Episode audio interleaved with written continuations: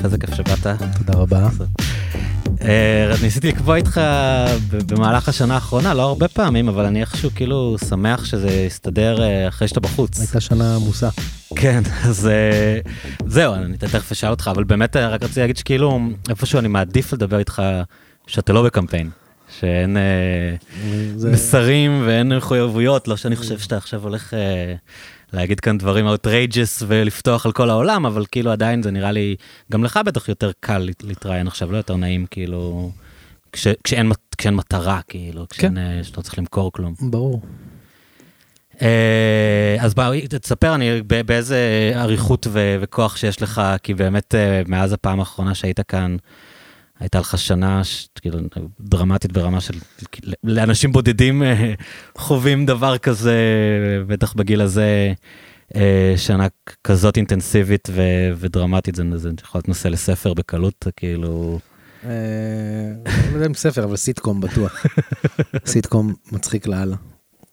זה דרמדי זה, סיטקום טרגי. כן, גם יכול להיות. גם יכול להיות הייתה. שנה, האמת היא שעוד לא התיישבתי עם עצמי לעשות לה סיכום. אה,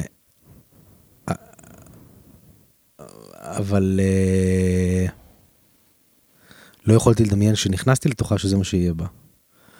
נראה לי שזה משקף הרבה אנשים בגלל השנה האחרונה והקורונה, אבל כשאתה מחבר את זה לפוליטיקה ולאווירה הציבורית ולמקום שהייתי בו לפני שהשנה הזו התחילה, אז, אה, אז זו הייתה שנה לחיים. והיא גם הייתה שוברת לב, היא גם הייתה להסתכל על השמש קרוב מדי, ולראות איך המדינה מנוהלת, ומי האנשים שמנהלים אותה, מה הרמה של השיחה, והעובדות, והעומק. ואני אה, זוכר איזה רגע שהייתי בכנסת, אחרי שכבר התפטרתי מהממשלה, והיה איזה ריב צרחות כזה, היה מאוחר בלילה, ומאיה הייתה לבד בבית עם אסיה, והייתי שם סתם על, על כלום. אתה יודע, כאילו ברומו של עולם, אבל בעצם כלום, כלום. ואמרתי, אני לא מאמין ש... שאני פה עכשיו, שזה מה שאני עושה כרגע. מה זאת הדינמיקה הזאת שהם צועקים, כאילו, זה, זה אנשים רבים על תשומת לב בשביל פריימרי, זה אנשים שכאילו הם יודעים שברגע שיש מצלמות אז צריך לצעוק חזק כדי להגיע לטלוויזיה, או שהם באמת אנשים כאלה? כאילו, אני מניח שרובם, כשאין מצלמות ואתה יודע, וכאילו זה לא מאני טיים, אז הם, הם לאו דווקא כאלה בהמות, לא?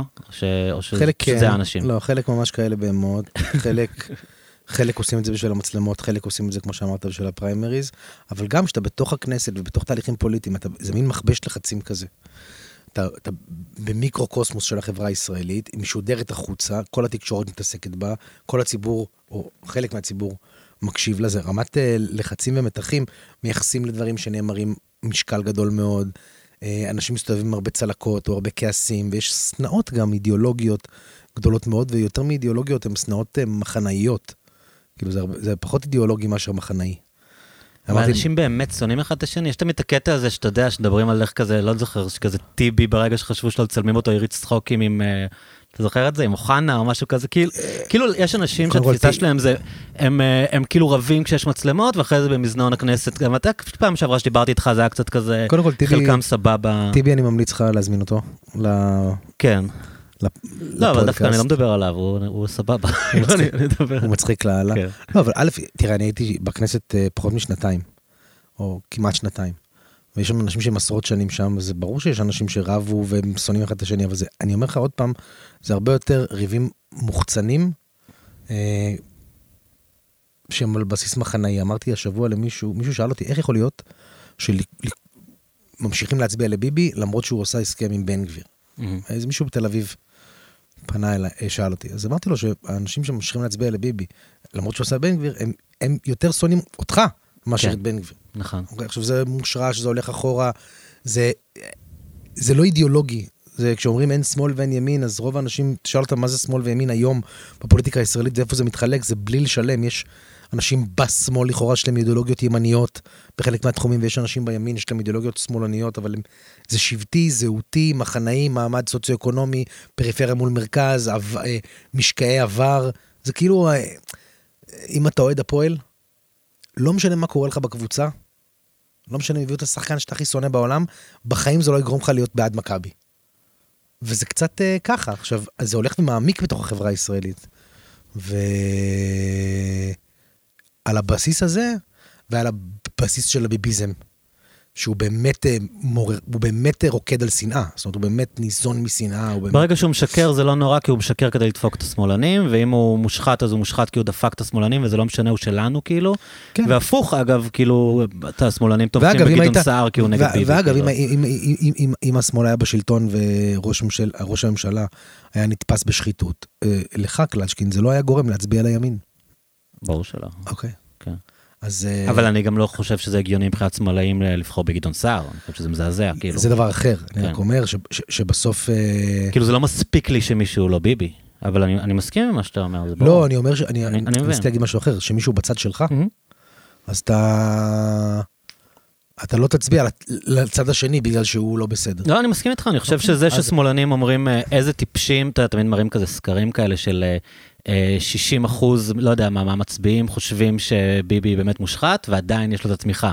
ואנשים אומרים, יואו, איזה טיפשים, הם לא טיפשים, הם יודעים שהוא מושחת, וזה לא, לא הדבר הכי חשוב להם בעולם. לא, וגם כנראה שהוא היית... קיבל מתנות או לא קיבל מתנות, כאילו יותר חשוב להם שהוא, לא יודע, הסיבה המקורית שהם מצביעים לו. יותר חשוב להם שה- ש- שהצד שלהם יהיה בשלטון מאשר כן. הצד שלך. ומה שאני אומר הוא שככל הנראה היית מגיב באותה צורה, נכון. וחלק מהטרגדיה, נגיד, של השמאל, היא שהרבה אנשים לא רואים את זה ככה. ובגלל זה הם נת- נתקעים כל הזמן על הקטע של השחיתות במקום להתקדם מזה, כי אני חושב שזה לא, זה לא מוכיח את עצמו בתור הקלף להחליף אותו, להגיד שהוא מושחת. עובדתית אתה צודק, כן, ברור. למרות שהייתם קרובים מאוד. היינו קרובים מאוד על... תראה, מי זה הייתם? כחול לבן? לא, מי זה הייתם? מהמם. במובן... אני, אני, אני חושב שבסוף, בדרך שבה המפה הפוליטית בישראל מתחלקת, הקבוצה באוכלוסייה בצורה רחבה שאני ואתה משתייכים אליה מבחינה אידיאולוגית, היא לא, היא לא רוב, אין לה רוב, היא לא יכולה להיות רוב, אלא, היא, היא שליש.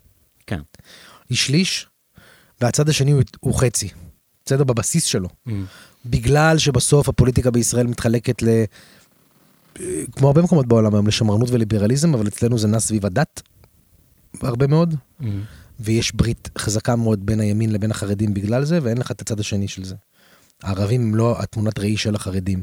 למה בעצם? כי זאת הטענה, מכמה ש- סיבות. הסיבה הראשונה שעצם זה שכאילו לא לא עשו איתם את הברית המתבקשת הזאת, אה, תוקעת את זה. הסיבה הראשונה היא שהחרדים, לכאורה מבחינה אידיאולוגית, יהדות התורה וש"ס, זה מקשה אחת, כל אחד מהם אידיאולוגית. מהמם. וחברי הכנסת הערבים, גם שהיו 15, אז 15 אנשים שמה שמחבר ביניהם הוא שהם ערבים. אבל חלק שמאלנים וחלק ימנים, חלק שמרנים, חלק ליברלים, חלק דתיים, חלק חילונים. כן, אבל אפילו עם ה- אפילו עם הליברלים בעד, הם לא חלק בעד. חיים משותפים, חלק אה, הם- הם- הם- אנטי אה, להט"בים. קיומה של מדינת ישראל. כן. יש שם הכל, זה פעם ראשונה. ופעם שנייה, בגלל הזהות הכפולה שלהם כערבים וכישראלים, מה שלא קיים בעצם בצד החרדי מבחינת בחירה. הם מלכתחילה מוציאים את עצמם מתוך המשחק, זאת אומרת, רובם תשאל אותם, תגיד, אתה רוצה להיות בתוך הממשלה? הם יגידו לך לא. לא, אבל לא מדובר על ממשלה. בתוך הממשלה, מדובר על כל השיח הזה שהיה עם אנשים מתוך המפלגה שלכם, שאמרו, אנחנו לא רוצים ממשלה שנשענת על קולות הערבים. אז כאילו. תראה, אני, בשביל להוציא את אה, ביבי, הייתי בעד ממשלה גם שנשענת על קורות הערבים, ואני בתפיסת העולם האידיאולוגית שלי, גם בעד שותפות יהודית ערבית, ורוצה שהחברה הערבית בישראל תהיה חלק מההנהגה, כמו שאגב החברה החרדית בישראל היא חלק מההנהגה. ההבדל בין החרדים לערבים הוא שהחרדים אומרים אנחנו רוצים להיות כמעט בכל ממשלה, והערבים אומרים אנחנו רוצים לא להיות באף ממשלה. אבל עוד פעם, כי יש להם את, ה, את הזהות הכפולה הזו ואת ההזדהות גם אה, עם ההיסטוריה הערבית, עם, אה, עם העם הפלסטיני וכדומה. אה, אז זה מייצר אה, אה, אה, מצב מתעתע, של כאילו חצי חצי, אבל זה לא באמת חצי חצי. אבל היה כבר, עכשיו רגע, אני אגיד לך עוד בדיוק דבר. הסיטואציה, לך, הייתם לא, היה לא. אפשר תיאורטית להקים איתם היה אפשר ממשלה ת- עם הקולות שלהם. אי אפשר היה תאורטית, כי לא היה לנו רוב. נכון. אם היה לנו, היינו עושים את זה. לא היה לכם רוב בגלל אנשים מהמפלגה שלכם. כן, יועז הנדל וצביקה האוזר, כן. ועוד אגב כמה שלא הסכימו, אה, מתוך כחול לבן. אבל אני אטען משהו טיפה יותר אה, רחוק. אם היינו מצליחים להקים ממשלה כזו, היא לא הייתה ממשלה טובה. כי המחשבה שבישראל תמשול ממשלה, שבקואליציה שלה, בתוך הממשלה יושבים 45, 46 אנשים, שנתמכים על ידי 15 מבחוץ, וצריכים להגיע להסכמות עם האלה מבחוץ, כל הזמן, על כל החלטה, והקבוצת אוכלוסייה הזו הייתה צריכה לנהל את משבר הקורונה. הייתה צריכה להכניס כוחות צה"ל לבני ברק. הייתה צריכה להחליט איפה ייפתח, כן ייפתח, לסגור בתי כנסת בחגים, כל מיני דברים כאלו. אז זה היה מייצר שבר גדול מאוד, הלגיטימציה שלה בציבור לקבל את ההחלטות האלה הייתה נמוכה מאוד. והבעיה השנייה היא בעיה אה, לאומית שיש, והיא שכשאתה נשען על הקולות הללו, כשהם מבחוץ, יש לך קושי להעביר החלטות אה, ביטחוניות הרבה פעמים. כי אתה יודע, גם אתה איש אה, מאוד מאוד בשמאל, בסדר? וגם אתה חושב שלפעמים צריך לתקוף בעזה. Mm-hmm. אתה צריך רוב כדי לתקוף בעזה, נכון? הבעיה לא- שלי באמת, הבעיה שלי. ממש. שאתה מתאר עכשיו, אוקיי. ולכן, אני חושב, אגב, מה שאני חושב גם על החרדים, אני חושב שצריך לשאוף לשלב אותם, אי אפשר להיות תלויים. אי אפשר להיות תלויים מהטעם של... אה, מה שקורה שזה- עכשיו. עם החרדים, בטח מה שקורה עכשיו. כן. אני אגיד לך מה, מה, מה הקושי שלי עם מה שאתה אומר עכשיו, ש, שהדברים האלה היו ידועים.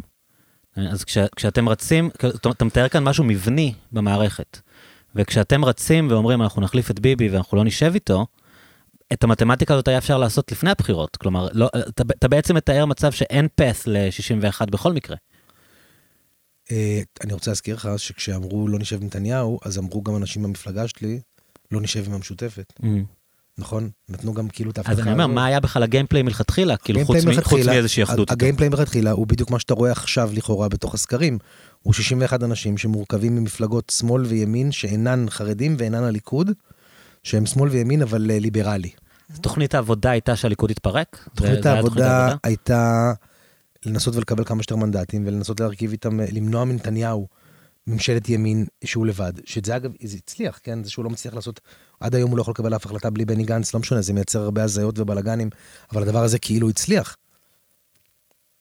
לא נתת לו שלוש פעמים להרכיב את אני שואל את הממשלה, של- רגע, כן. את הממשלה שהוא רצה, ממשלה עם חסינות, ממשלה עם חוק צרפתי, ממשלה עם פסקת התגברות, לא נתת לו שלוש פעמים להרכיב. הגיעה הקורונה, ואז זה היה, בעיניי הקורונה הייתה כמו מלחמה, והיא צריכה אחדות לאומית, אוקיי? לא משנה שזה נכשל, זו הייתה טעות בדיעבד, וביבי נוכל וכל הדברים האלו, אבל הנחת היסוד הייתה, אתה יודע, אם היינו קמים בבוקר והיה מלחמת יום כיפור, ואז היינו מקימים את ממשלת האחדות הזאת, לא הייתה את אותה ביקורת, כי מלחמה זה מלחמה, כן. וצריך אה, קואליציה רחבה וצריך אחדות. אז אני טוען שמה שעבר על החברה הישראלית בשנה האחרונה זה סוג של מלחמה. זה סוג של מצב חירום, בוודאות, כן? גם אם אתה מסתכל על כמות ההרוגים, גם אם אתה מסתכל על הנזק הכלכלי, גם אם אתה מסתכל על עומק השבר החברתי שזה יצר, זה האימא של החירום.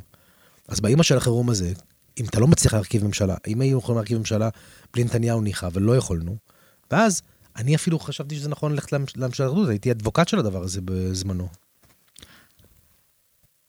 מה שכולם שואלים את עצמם אז ו- והיום זה למה האמנתם לו? כאילו הרי אה, ידעו מי הוא, השותפים שלכם ב- במפלגה ידעו מי הוא. לא אה. האמנו לו, שנייה, לא האמנו לו, היו לנו שתי ברירות, כן. אוקיי?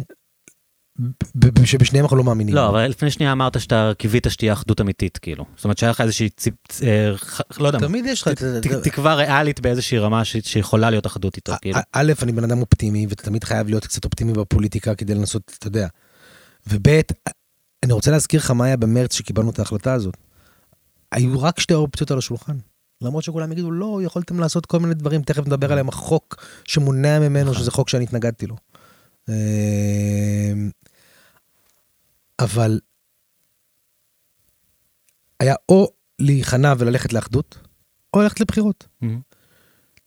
תוך כדי הקורונה, שאף אחד עוד לא מבין מהי, כשזה התחלה, שהוא ניסה על גלי האהדה של ראש ממשלה כמו במלחמה, עם 42 מנדטים בסקרים, שכחול לבן שהייתה 35 ירדה ל-25 מנדטים, ובנתונים האלו, שבהם הוא מביא נוקאוט ענק, ש...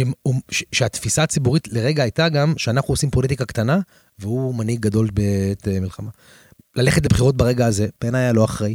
כבר לא אחראי. אני כאן, אני קצת רוצה להיות נודניק איתך. תהיה- תהיה כמה שיותר. נודניק, אוקיי, זה אז ההזדמנות. תראה, יש כאן, יש כאן שני, שני דברים כאילו שקצת ערבבת אותם. יש אחד, להגיד, פוליטית זה היה מפגר, היינו מפסידים, הוא היה קורע אותנו, מקים אה, ממשלה של 61, מעביר חוק צרפתי, לא רוצים לקחת את הסיכון הזה, זה, זה, עם זה אני יכול לא, להתחבר. שנייה, ו- אה, לא- לא רק שנייה. פוליטית, גם ערכית לאומית, כאילו, בגלל המשבר. אוקיי, אז פעמיים ראשונות עשינו את זה הרי. אני, מה שהטיעון שהשמעתם אז כל הזמן, ואני עד היום לא חושב שהוא היה משכנע, ונראה שגם אמרתי לך את זה אז, כאילו, כן. זה אי אפשר לגרור את אה, ממשלת ישראל, את אה, ישראל לבחירות רביעיות בזמן הזה. כי אנחנו עכשיו הולכים לבחירות רביעיות. יש הבדל בין ללכת עכשיו לבחירות. המצב לבין עכשיו שנה. יותר גרוע ממה שהיה במרץ במובנים מסוימים. אתה אומר שהייתה את האי ודאות, כאילו, זה זה ההבדל? קודם כל המצב פחות גרוע בהיבט התחלואתי ובהיבט של החיסונים ובהיבט של רואים את הסוף, ובהיבט שכבר מבינים מול מה אנחנו מתמודדים, כי אז אף אחד לא הבין מול מה הוא מתמודד. זה קודם כל. והדבר השני הוא שב... אה, כאילו, מה אתה חושב שהיה קורה אם היה בחירות. רביעיות? שבבליים גיים, שבבליים גיים שצריך לדבר עליו, Mm. אז הוא שיחק אותה, אני רוצה שנעשה ממשלה מדהימה ביחד ואתם סתם רוצים בחירות, ועכשיו אף אחד, לא- הוא לא יכול לטעון את זה. וזה גם אה, הבדל משמעותי. ובוא, אתה יודע, יש הבדל בין לא לנסות מלכתחילה, לנסות לא להצליח וללכת לבחירות. אז קיבלנו שנה של ממשלה גרועה, לא מתפקדת. יכול להיות שהיינו מקבלים ממשלה יותר גרועה, יכול להיות שהיה מקבל רוב ימני ועושה, אתה יודע, אוחנה במשפטים, ואת כל הדברים שאנחנו מפחדים מהם אה, בדמוקרטיה. יכול להיות שלא, אתה אף פעם לא יודע, אתה תמיד אה, בפוליטיקה, אתה ניצבות לפניך אופציות, ואתה צריך להחליט מה הדבר שהוא הכי נכון, אוקיי? הציבור מביע בדרך כלל את עמדתו בצורה בהירה, אתה לא תמיד צריך להקשיב. כי לפעמים הציבור בוחר אנשים כדי שישבו, יעמיקו, יבינו מתוך מה שרואים מכאן, לא רואים משם, מה כל השיקולים, ויקבל החלטה. עכשיו, אם ההחלטה הייתה לא נכונה, אז אנשים שמקבלים את ההחלטה הזו גם נענשים בסוף, כפי שאתה רואה שקורה עכשיו.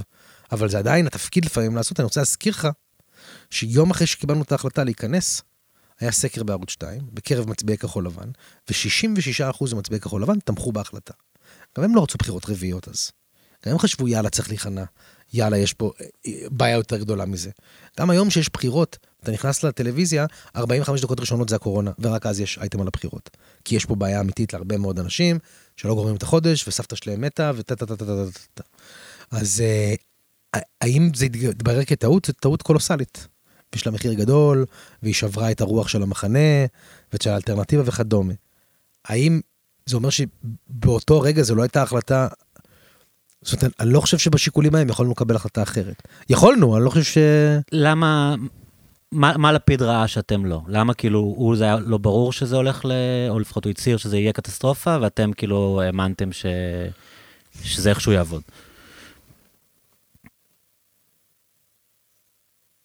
ו- ועוד פעם, שילמתם את המחיר של לפרק, פעם ראשונה תראה, הייתה כאילו תראה, אלטרנטיבה שלטונית זה, בישראל. עכשיו אני אנצל את זה. שאני בחוץ ואני כאילו כן. פרשן. כן, זה בגלל זה אמרתי שאני שמח שאתה בא עכשיו. למה בני גנץ חשב שלפיד אומר כן. את זה, ולמה אוקיי. לפיד, אוקיי. לפיד יאמר לך, ישבתי עם ביבי, אני יודע במי מדובר, הוא עבד עליכם, הנה צדקתי. לכן אני 18 מנדטים בסקרים. לכן צריך להקשיב לי, כי אני כבר התנסיתי בטעות. בני גנץ יגיד לך, לי, אני הייתי מוכן לשלם מחיר פוליטי, בשביל מה שהיה ברור לכולם ברגע נתון, שהוא הדבר הנכון לעשות. ויאיר לפיד לא היה מוכן לשלם את המחיר הפוליטי הזה, הוא היה רצה לעשות פוליטיקה, בדיוק כמו שביבי עושה פוליטיקה. כל שאלה את מי אתה שואל. עכשיו, יש אנשים שהם מאמינים לאחד מהם, ואנשים שמאמינים לשני. ואתה, אני לא יודע, אולי אתה עדיין קרוב מדי לעניינים, אבל אני אשאל אותך בכל זאת. אה, כשבני גנץ אומר את זה, אתה מאמין לו ללא כחל וסרק, או שזה נרטיב שהוא אמר כדי להצדיק את הפדיחה? זאת לא הייתה פדיחה, זאת עוד לא הייתה פדיחה, כשזה נאמר. ולכן... לא, אבל אז לא היה ברור שהוא ישלם מחיר פוליטי, הוא היה, הוא היה בן אדם בדרך ל- לרוטציה, זה- כאילו. זה די היה ברור שהיה זעם גדול מאוד, בסדר? אתה כן, אבל שואל- הוא קיבל, היה לו, היה לו אתה- אפסייד אתה- שלו אמור להיות אתה- ראש אתה ממשלה עוד שואל- שנה וחצי. אתה- אתה שואל נקודתית לעת ההיא, מי צדק? יאיר לפיד צדק. אני שואל עכשיו, כשהוא אומר את זה, אה, זה נרטיב שזה הדבר היחידי שנשאר לו להגיד, או שאתה חושב שזה האמת שלו לחלוטין? זה האמת שלו בטוח. אני חושב שזה האמת שלו. ולמה המסר אותו. הזה לא מצליח להתקבל בציבור בכלל? אה, כי מסר זה לא מספיק. כי יש גם שאלה של קונסטלציה פוליטית, ויש גם שאלות אישיות של כריזמה ויכולת, ואתה נחשף לבן אדם לאורך זמן, ואז אתה שואלה האם אתה מאמין בו, האם אתה מאמין לו. ואני חושב שהתשובה היא לא. מעידה על המצב בסקרים. אני, רוצה אחרי זה להתקדם, אבל uh, אני, קצת עוד בשלב הזה של הכחול לבן וה, והגוש הזה. את, אני זוכר גם, גם אותך מוכר, uh, אני לא מתכוון להעליב שאני אומר מוכר, כן? אבל מספר, מסביר, מסביר אולי זה יותר טוב, שכאילו, שזה בשביל להקים מפלגת שלטון, אה, אז זה טוב שיש ספקטרום של דעות, זה טוב שיש אנשים אה, מצבי הנדל, הסמן הימני, צבי הנדל? צבי? הנדל צבי האוזר, יועז הנדל, כן. שניהם, עד, אה, עד אליך, שיש כזה, שככה זה מפלגת שלטון, ואתה יודע, כל מיני כזה. במפלגה הדמוקרטית באמריקה, גם יש מאוקזיו קורטז עד אה, אנשים שמרנים. אה, זה, אפשר להגיד שזה התברר כטעות, לא? תראה. כאילו, האנשים האלה אה, זינו אתכם, כאילו. תראה. אני חושב, אני, אני אחדד את התובנה הזאת.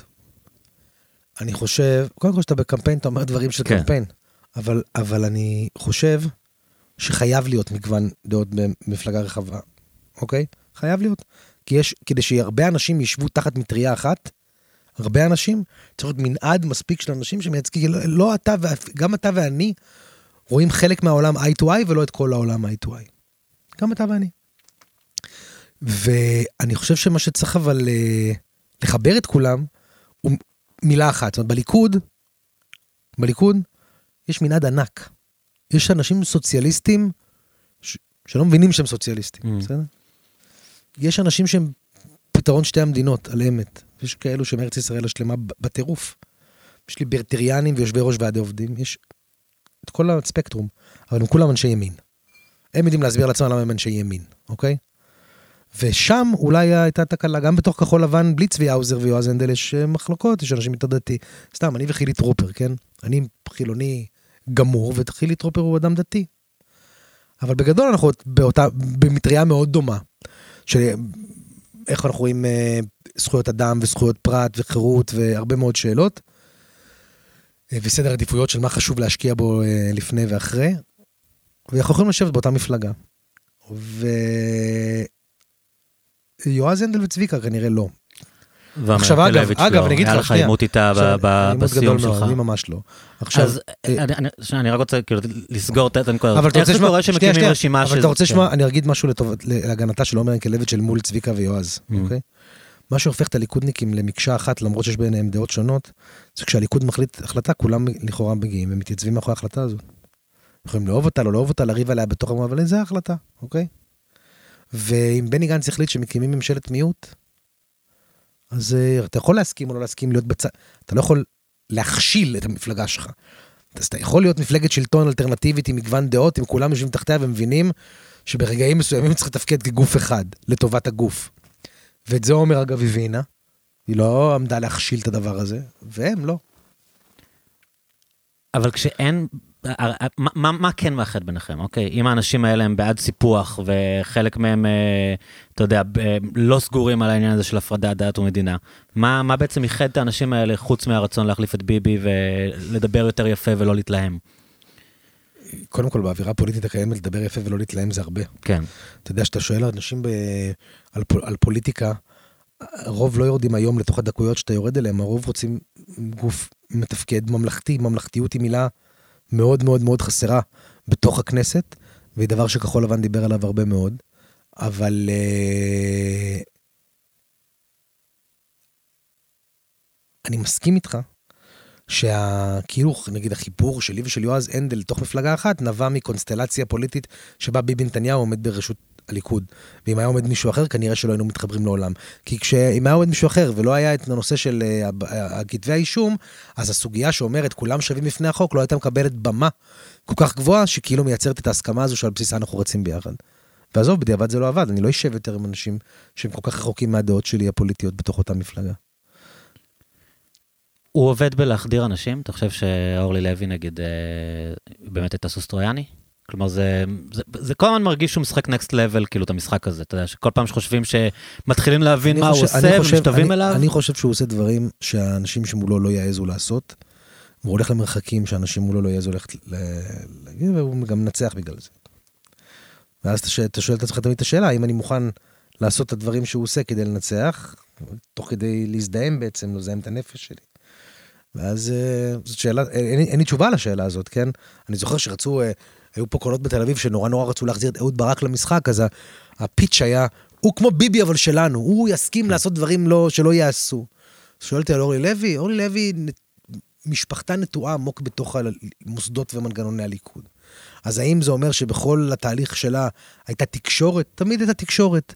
אבל אה, הוא לא יושב ואומר לה, תלכי את, תרוצי בעב- בעבודה. זה לא ככה? לעניות דעתי לא. זה אובר קונספירטיבי. והוא עושה דברים, אבל זה ה... זאת אומרת, עוברים מסרים. אז מה אולי- קרה שם? איתה נגיד. מה שקרה זה שאני חושב שהיינו חלק, היינו עדים, לצערי הרב, כי אני גם בתוך זה, לשנה של השיא- אה, של כל הזמנים של האופורטוניזם הפוליטי של ישראל. שהכל מותר, והכל למכירה, והכל... אבל זה קשור לביבי. זה קשור לזה שהוא לופת את המערכת, ומכניס את הכל, הכל שהכל נהיה סביב... רק כשהכל נהיה סביב איתו, נגדו, יכולה אורלי לוי, שצמחה בליכוד ואז בישראל ביתנו, להתקבל במרץ, ושיגידו לה, יאללה, תבואי, כי היא יושבת באולפן ואומרת, לא נשב עם נתניהו, וזה מספיק. כן, אבל מה קורה כשהיא עושה את את הבגידה הזאת בן לילה? מה, מה, מה קורה שם? כאילו, היא יכלה לבוא עם, אה, עם פרץ ושמולי ולהיכנס לממשלה כחלק מהגוש שלכם. כאילו, החציית קווים הזאת, אם לא היה שם דיל, אז מה, מה היה שם, אה, כאילו? קודם כל, היא, היא הייתה צריכה לחצות, כשהיא חצתה את הקו, זהו, ממש אנחנו הולכים למעוזות הפרשנות, למעוזי כן. הפרשנות, ואני לא פרשן. לא, אני חושב עליה כשהיא כמקרה חצתה- בוחן סתם כדי להבין כשהיא אותו, חצתה את היא הקו, לא עוד מעניינת לא היה אותי, יועז כאילו. וצביקה, ועוד לא היה, היה, עוד לא היה אמיר ושמולי. אמ, כרונולוגית. קודם כל, היא לא הייתה איתם באותה מפלגה.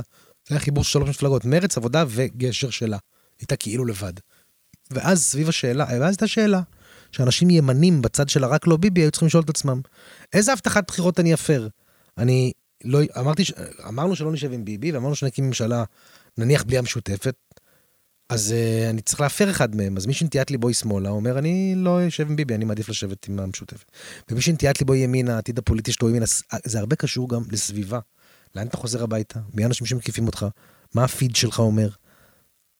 יש אנשים בתוך כחול לבן, שעברו את השנה שאני עברתי, שכל הזעם על הכניסה מעבר לבני גנץ הופנה אליהם בגלל המקום שהם גרים, המיליה שלהם, קהל הבוחרים שלהם וכדומה. ויש אנשים בכחול לבן, שרים וחברי כנסת, שהם לא... לא מבינים על מה המהומה. הסביבה שלהם לא כזאת כן. נגד הממשלה, היא סביבה גם ככה מסורתית, ימנית, אה, מרכז מפה, היא לא אנטי, היא לא זה. והם אלה שנשארו זה- איתו. זה חלק מאלה שנשארו איתו. הם חוזרים הביתה בערב ואין להם אה, הפגנות ופייסבוק ועניינים, הם מבחינתם חושבים שהכל סך הכל סביר. אה,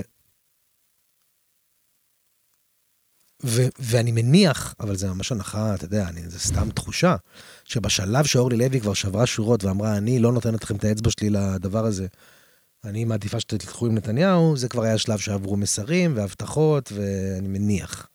כן, הבטחות שהוא עמד בהן בסוף, כן. מסתבר. כן, כן. שזה אומרים שזה מין כזה, כדי לשמור על אמינות אבל- מול בוגדים עתידיים. אה, אה, אה, מה? אומרים שהוא כאילו עומד, הרי הוא לא נודע בתור בן אדם שעומד בהבטחות שלו. כן, אה, פייגלין לא היה שר בסוף נגיד. נכון. אבל אה, אומרים שכאילו היה לו מאוד חשוב לתת לה את המקום הזה, כדי שפעם הבאה שהוא יבוא לבוגדים, הם ידעו שיש לו מילה ב- במקרים כאלה. כלומר שלפחות בוגדים הוא מתגמל. יכול להיות. מה שיותר מעניין בעיניי זה לא ביבי, אלא המצביעים. היא בימין לא תיענש על הדבר הזה. Mm. כן. איך אתה, איך אתה מסביר את הדינמיקה הזאת שבשמאל אה, זוכרים הכל ובימין, כאילו, ברגע שאתה איתנו זה... אני חושב, וואי, ש- שאלה סוציולוגית. הימין, הוא יש לו תודעת אה, שלטון כבר הרבה מאוד שנים. התודעת שלטון מפתחת גם את ההתמכרות לשלטון, את התלות בשלטון, ואת כל האמצעים כשרים לשלטון. השמאל לא בשלטון כבר 250 שנה, הוא לא זוכר איך זה. אה, הוא חי את חייו לצד הפוליטיקה, ואיכות חייו, כאילו, אני אני הולך איתך הכי, הכללות הכי גסות, כן? אבל הוא חי והכל בסדר, ויש את הפוליטיקה, וזה הפך, הופך להיות ממקצוע לתחביב, כן. של הרבה טהרנות, והרבה להתלונן, והרבה זהותי, והרבה... לא, אני, אני אנסה להגיד מה שאתה אומר בשפה אחרת, שגם אני, זה משהו שאני חושב, כאילו, ונתקלתי בו, אתה בעצם אומר, אולי, ש...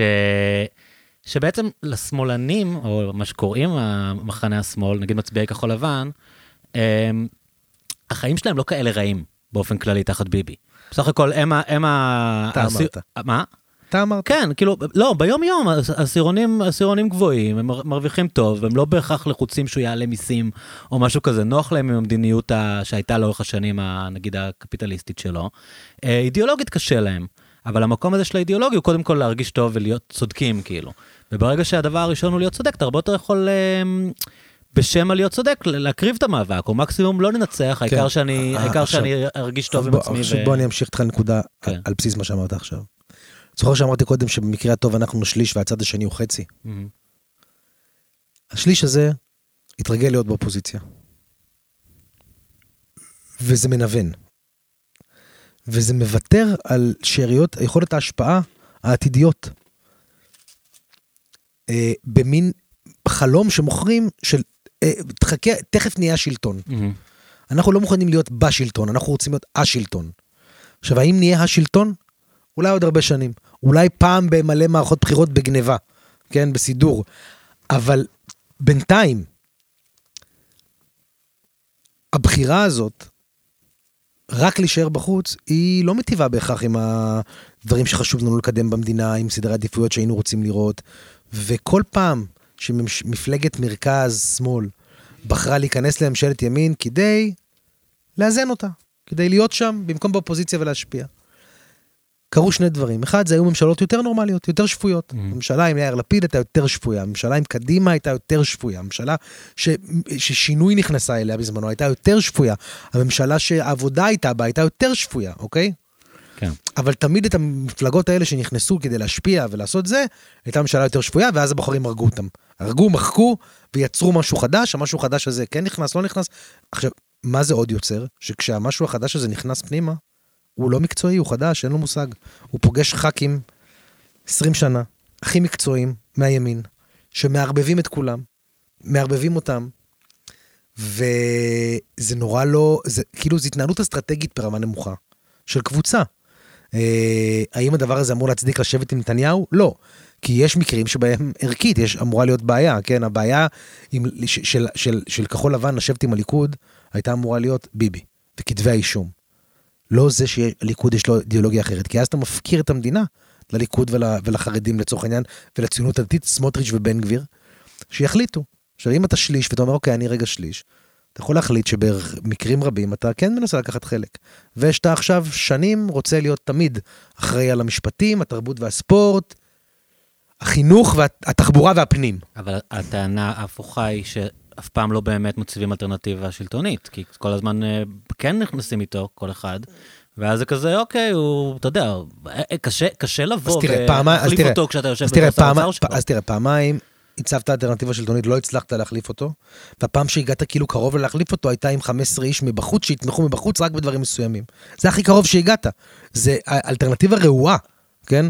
אני לא אומר, אני לא כן. אומר שבכל מקרה צריך להיות בפנים ובכל מחיר ותמיד וכולם. אני רק אומר שאי אפשר להתאהב בלהגיד, אני רק באופוזיציה עד שאני אהיה השלטון. אוקיי, אז אני, מה כי הדבר הזה אה, אה, לא משרת את האינטרסים האמיתיים של הציבור אה, המצביעים הזה בעיניי. אתה כאילו קצת, אה, מה מה שבאמת מעניין אותי, אתה מציג את זה כגיוון השליש חצי הזה, כמו שאתה הגדרת אותו. אבל איפשהו הטענה תהיה נגד זה שהשמאל, או איך שלא תקרא להם, כי אני באמת לא, לא חושב שזה שמאל, אבל מה שזה לא יהיה, הם, הוא משחק רק בטקטיקה. כלומר, לא, לא מנסים לאורך שנים להוות אלטרנטיבה ברמה של לשנות את, ה, את השליש חצי הזה באמת. אתה, אתה, אתה לדוגמה, כן? אתה בן אדם, לדעתי, שיכול להגיע לקהלים לא תל אביבים. אני, אני רואה אותך כאילו איך אנשים מגיבים אליך, אוהבים אותך. ב, תודה. גם, גם אנשים שהם כאילו, אתה יודע, אתה הכי כאילו האשכנזי התל אביבי, אבל אתה יודע לדבר, אני גם מכיר, אתה יודע לדבר עם אנשים בפריפריה. ו, ונראה שהמשחק הוא מראש, נגיד, אתה רואה את זה בבחירות האלה ממש, נגיד את מרץ ואת uh, יש עתיד, כאילו, אנחנו יודעים מי הבוחרים שלנו. הם הבוחרים שלנו, בוא עכשיו נראה איך אנחנו לא מרגיזים אותם, בוא ננסה לסדר את המערכת ככה שההוא יעבור את האחוז חסימה, ואולי עם ההוא, ואולי זה מאוד מסובך, אולי ניצור. איזה טקטיקה כזאת שאיכשהו נגיע לזה, ואין- שנייה, אני רוצה.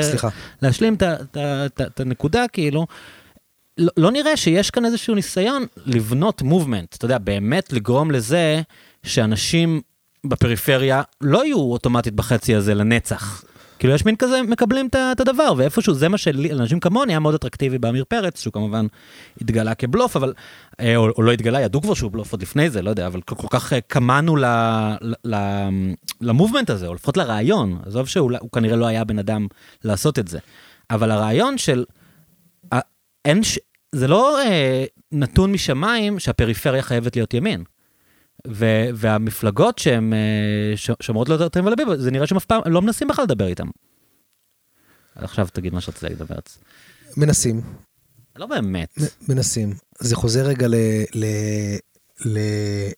מה שאמרתי לך בהתחלה, למשהו שהוא מאוד מאוד מושרש, מאוד שבטי, מאוד עתיק, מאוד אה, הרבה על פצעי עבר ועל אפליות עבר, ו... ו... אה, ו...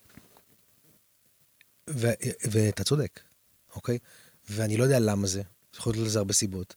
אחת מהן קשורה לפרי... אחת מהן לפעמים קשורה לפריימריז.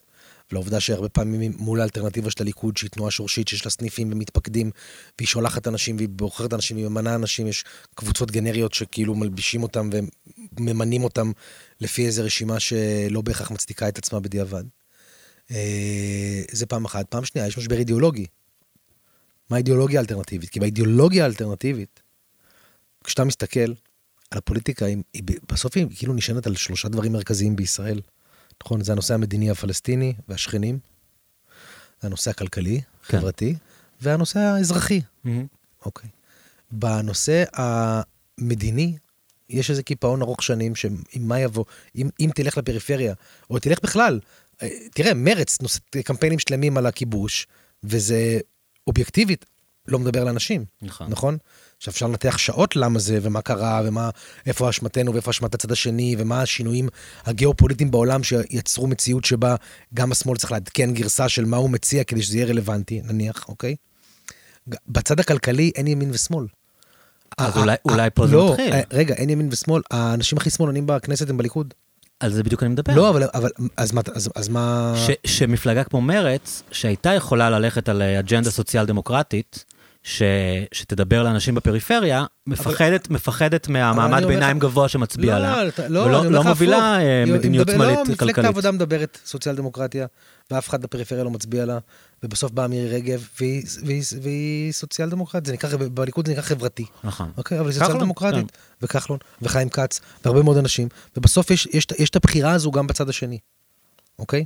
והנושא השלישי, שהוא בעיניי הנושא הכי חשוב, לא הכי חשוב, בסדר, אבל הוא הכי, הוא מאוד מדבר אליי, הוא הנושא האזרחי, והוא הנושא של זכויות אדם, וחירויות הפרט, ודת ומדינה, והליברליזם מול השמרנות. ובנושא הזה, בסוף, בישראל של 2021,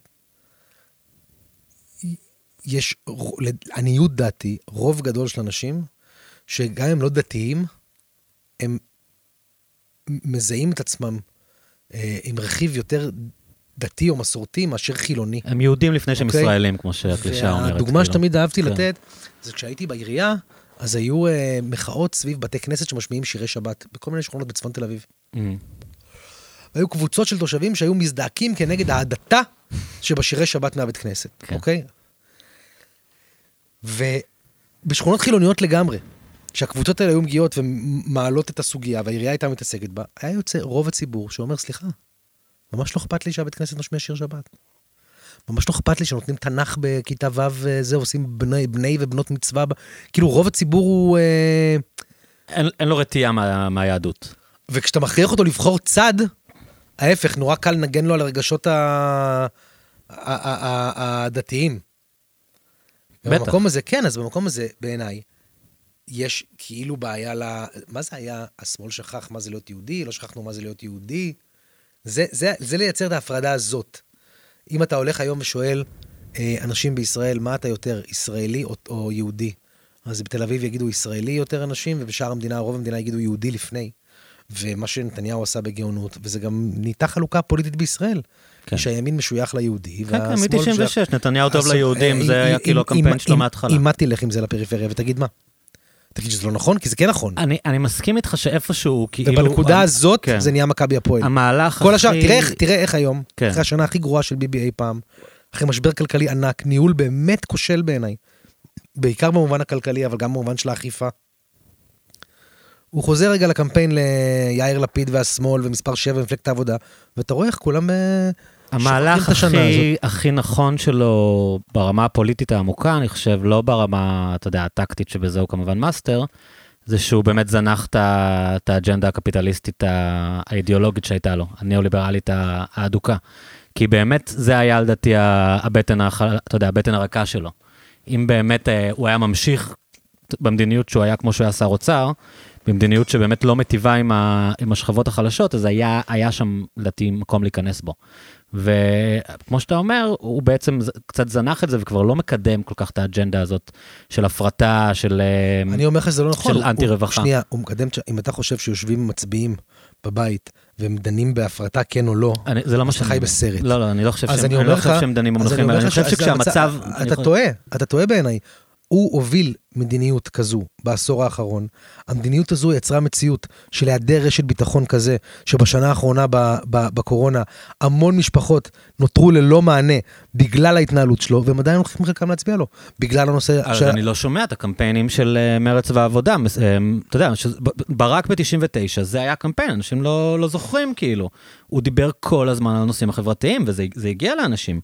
ואני לא, לא רואה אנשים מהשמאל של היום עושים את זה. אם אתה אומר, אני, אני אמרתי, אוקיי, כאילו, לפחות אני מסתכל בנתוני מקרו, זה נראה שנתניהו כבר לא רץ קדימה, אתה יודע, כמו שהוא רץ בשנים הראשונות שלו, והוא הוא הבין, אני חושב אחרי 2011, שלרוץ רחוק מדי זה מסוכן בשבילו. הוא, הוא טיפה יותר מתון, אבל אם אתה אומר ש, שהוא לא יותר מתון, וש, ושהמצב אה, עדיין מחריד, אז זה בדיוק המקום להיכנס בו. אתה יודע, כן, לבוא לפריפריה ולהסביר להם ש, שהוא מזיין אותם. ואתה לא צריך שכולם יעברו. אבל אם אתה יכול לאסוף ככה חמישה מנדטים, שישה מנדטים, אני לא, אני לא רואה אותם מנסים לעשות את זה.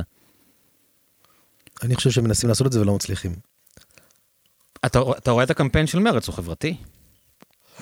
אני לא מדבר על מרץ, מרץ זה גם לא אלטרנטיבה שלטונית, מ- לא, לא, לא ממרץ תבוא הישועה הזאת, מרץ מזמן היא אה, מפל- מפלגה נישה. שפונה לקהל כן. מאוד מסוים, לתחזק אותו, עושה גוואלד, תתנו לנו לעבור את אחוז החסימה, וזה נראה-. אבל היא לא רלוונטית, אבל היא לכן לא, היא לא צריכה להיות רלוונטית לדיון. אז אין מישהו רלוונטי. אין, גם, גם לכאורה- לפיד לא עושה את זה. לכאורה היה אמור להיות לפיד, לכאורה אמורה הייתה להיות אבל מפלגת לפיד העבודה. הוא בעצמו, אתה יודע, ניאו-ליברלי, כאילו, בעומק. אני לא, או, ש, או שאין לו אידיאולוגיה בכלל, אבל לא- בנושאים האלה. אני פשוט חושב שמה שאתה מפספס שבחירות בישראל לא מוכרעות על הנושא הזה. אבל מישהו מכתיב את השיח. לא, זה? לא קשור למכתיב את השיח, זה קשור לרגשות לאומיים פנימיים, זה קשור לקונסטלציה פוליטית שנוצרה בישראל, לסיפור ההיסטורי של העם היהודי, להרבה מאוד דברים שבגללם אנשים בסוף, כשהם הולכים לקלפי, הם לא אומרים אה, חברתי-כלכלי. אבל אני חושב שברק עשה את זה, וכן אה, אסף כמה, כמה ליכודניקים שהצביעו לו. בסדר, אמרתי לך קודם, אפשר, אפשר מדי פעם להטות את הכף. אבל זה מדי פעם, זה באופן חד פעמי. אני רוצה להזכיר לך איך ברק התחיל ואיך זה ברק נגמר. וברק שהצליח לעשות את זה, מצא את עצמו מקום 10 במפלגה שהוא הקים לפני uh, שנתיים. אז מה כן אפשר לעשות? אין מה לעשות. אם באמת רוצים יום אחד שלא יהיה ממשלה של אה, נתניהו עם איזה, אתה יודע, כמה שרים אה, מתונים. אם באמת רוצים ש- שישראל אם תראה הייתה לי את אחרת. התשובה כבר הייתי עושה את זה והיינו uh, מנצחים, נכון? לא, אתה לא עמדת בראש הגוש, אתה יודע, אם היית, אה, כאילו, אם היית בעמדת הנהגה יותר בכירה, לא יודע, למדת דברים בשנה האחרונה. אני... אני לא יודע להגיד לך. אני לא חושב שזה גוש בדיוק. אני לא חושב שזה גוש. אני חושב שאתה מסתכל על ביבי ועל סמוטריץ' ועל דרעי, והם יושבים בחדר, הם מדברים שפה גושית אמיתית. יש ביניהם מחלוקות, אבל הם מדברים, אה, הם בנו נרטיב משותף. הם יודעים להתכנס סביבו. אתה מסתכל על אביגדור ליברמן, יאיר לפיד, אחמד טיבי ותמי זנדברג. אז לא, אבל זה, זה הגוש שלך. כן. זה הגוש שלך? זה לא גוש. זה אסופה של מפלגות, יש להם אג'נדות שונות, תפיסות עולם תמיד שונות. החוליה החלשה תפיל אותה. אג'נדות שונות, תפיסות עולם שונות, מה שמאחד אותם כרגע זה הרצון להחליף את נתניהו, כן. אוקיי? חלקם שם בגלל נתניהו, חלקם שם בגלל החרדים, חלקם שם בגלל ימין שמאל, אבל זה לא קבוצה שרצה רצה כדי לקבל שלטון, אוקיי? ומתישהו צריך, אם יצליחו, אחרי שיצליחו, צריך לבנות את זה מחדש. בעיניי, אנחנו בנקודת זמן אה, הכי משברית שהייתה מבחינת המבנה הפוליטי בישראל, ואנחנו לקראת איזה תחתית שאחריה נצטרך לנסות, כן? לשנות. ולמה אני מתכוון? פעם חשבתי שהפתרון הוא שהשמאל צריך להתארגן במפלגה גדולה שעושה פריימריז אל מול הליכוד. כי בליכוד, בגלל שזו מפלגה גדולה, ויש לה פריימריז, ויש לה אה, אה, מנהיג שצריך להיבחר כל פעם מחדש, וסניפים, ואנשים שצריכים להתפקד, ומתפקדים, ואנשים שיכולים להיבחר פתאום להיות ח"כ, והמוביליות הזאת מייצרת תנועה שהיא, אבל מה שקרה מאז, זה שני דברים. אחד, כמעט ולא נשארו מפלגות בשמאל שעושות פריימריז. ובימין יש רק את הליכוד. זאת אומרת, יש, פתאום נהיה ימינה, שאין הבדל בינה לבין הליכוד, רק היא לא עושה פריימריז. ועכשיו גדעון סער. ואנחנו, במקום ללכת ל, ל, ל, לכיוון שחשבתי, בעצם צועדים לכיוון הפוך. וביבי משריין בליכוד, והדבר גם שם היחיד הפריימריז. שמחזיק את הליכוד כן. כ- כגוף דומיננטי זה ביבי.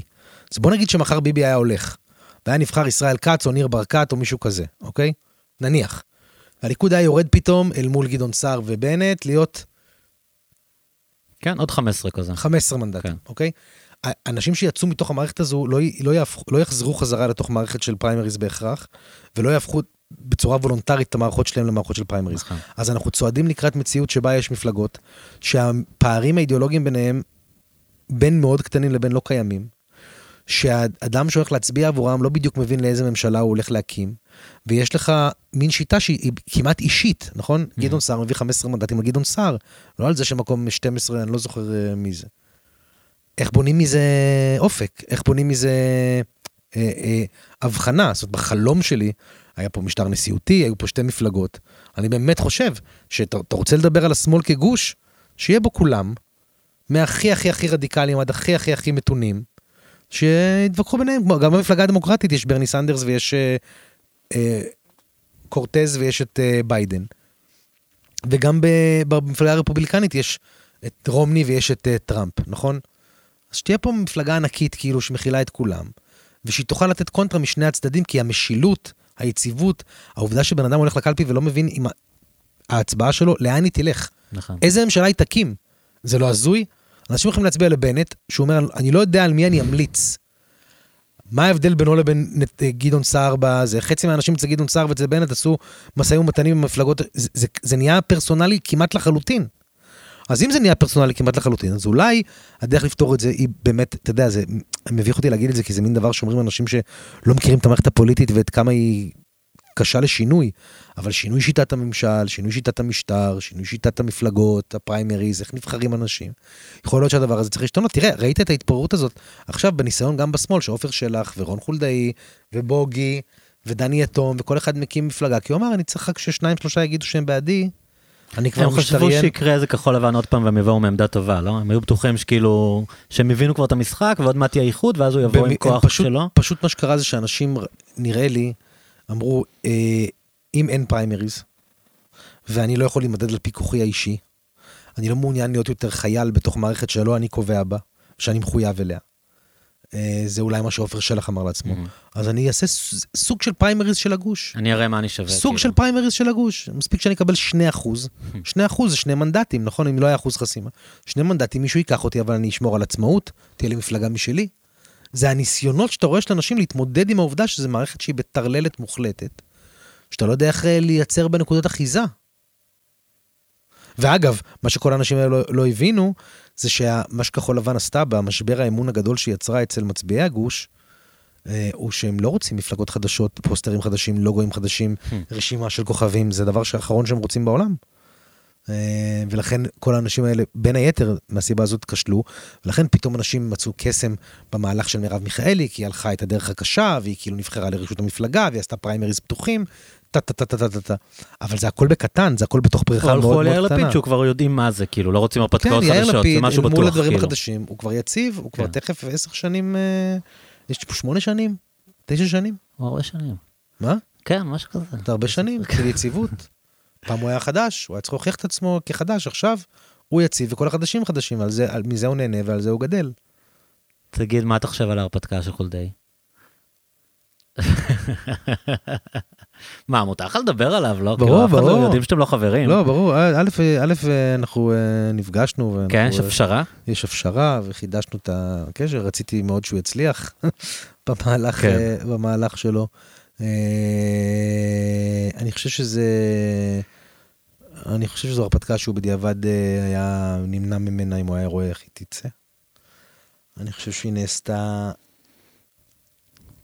אני מתבאס שאתם ביחסים טובים איתו, כי רציתי שנלכלך. נעשתה, כן. ממניעים טובים, אבל בהתנהלות גרועה מאוד. לא היה לזה צורה וזה לא היה נראה כמו שצריך מלכתחילה, והציבור, אה, אמ- הוא גם שילם את המחיר של זה שאנשים לא רצו מפלגה חדשה ושם חדש והכל, וגם הביצוע הזה המקצועי היה לו, אתה יודע, זה היה... זה נובע כמו- מ... עוד פעם, אני לא יודע מה אתה רוצה להגיד עליו ומה לא, אבל זה נובע מאיזשהו עניין אישיותי שהוא בן אדם, לפחות מהדימוי שלו בתל אביב, כן? בן אדם שלא מקשיב, בן אדם שבטוח שהוא יודע כאילו, ואולי בגלל זה, אתה יודע, גנץ, היה כאן, לא גנץ מקשיב. נגיד היה קמפיינר כנראה מאוד מוצלח, כי הוא הקשיב ליועצים. כי, כי הוא בא, ו... או אולי לא, אבל היה, היה מין הרגשה ש, שהיו אנשי, שכחול לבן התנהלה, נראתה לפחות מבחוץ, כמפלגה שיש בה אנשי מקצוע מאוד רציניים, ש... קודם כל, אני חושב שאם רון חולדאי היה בא כשגנץ בא, mm-hmm.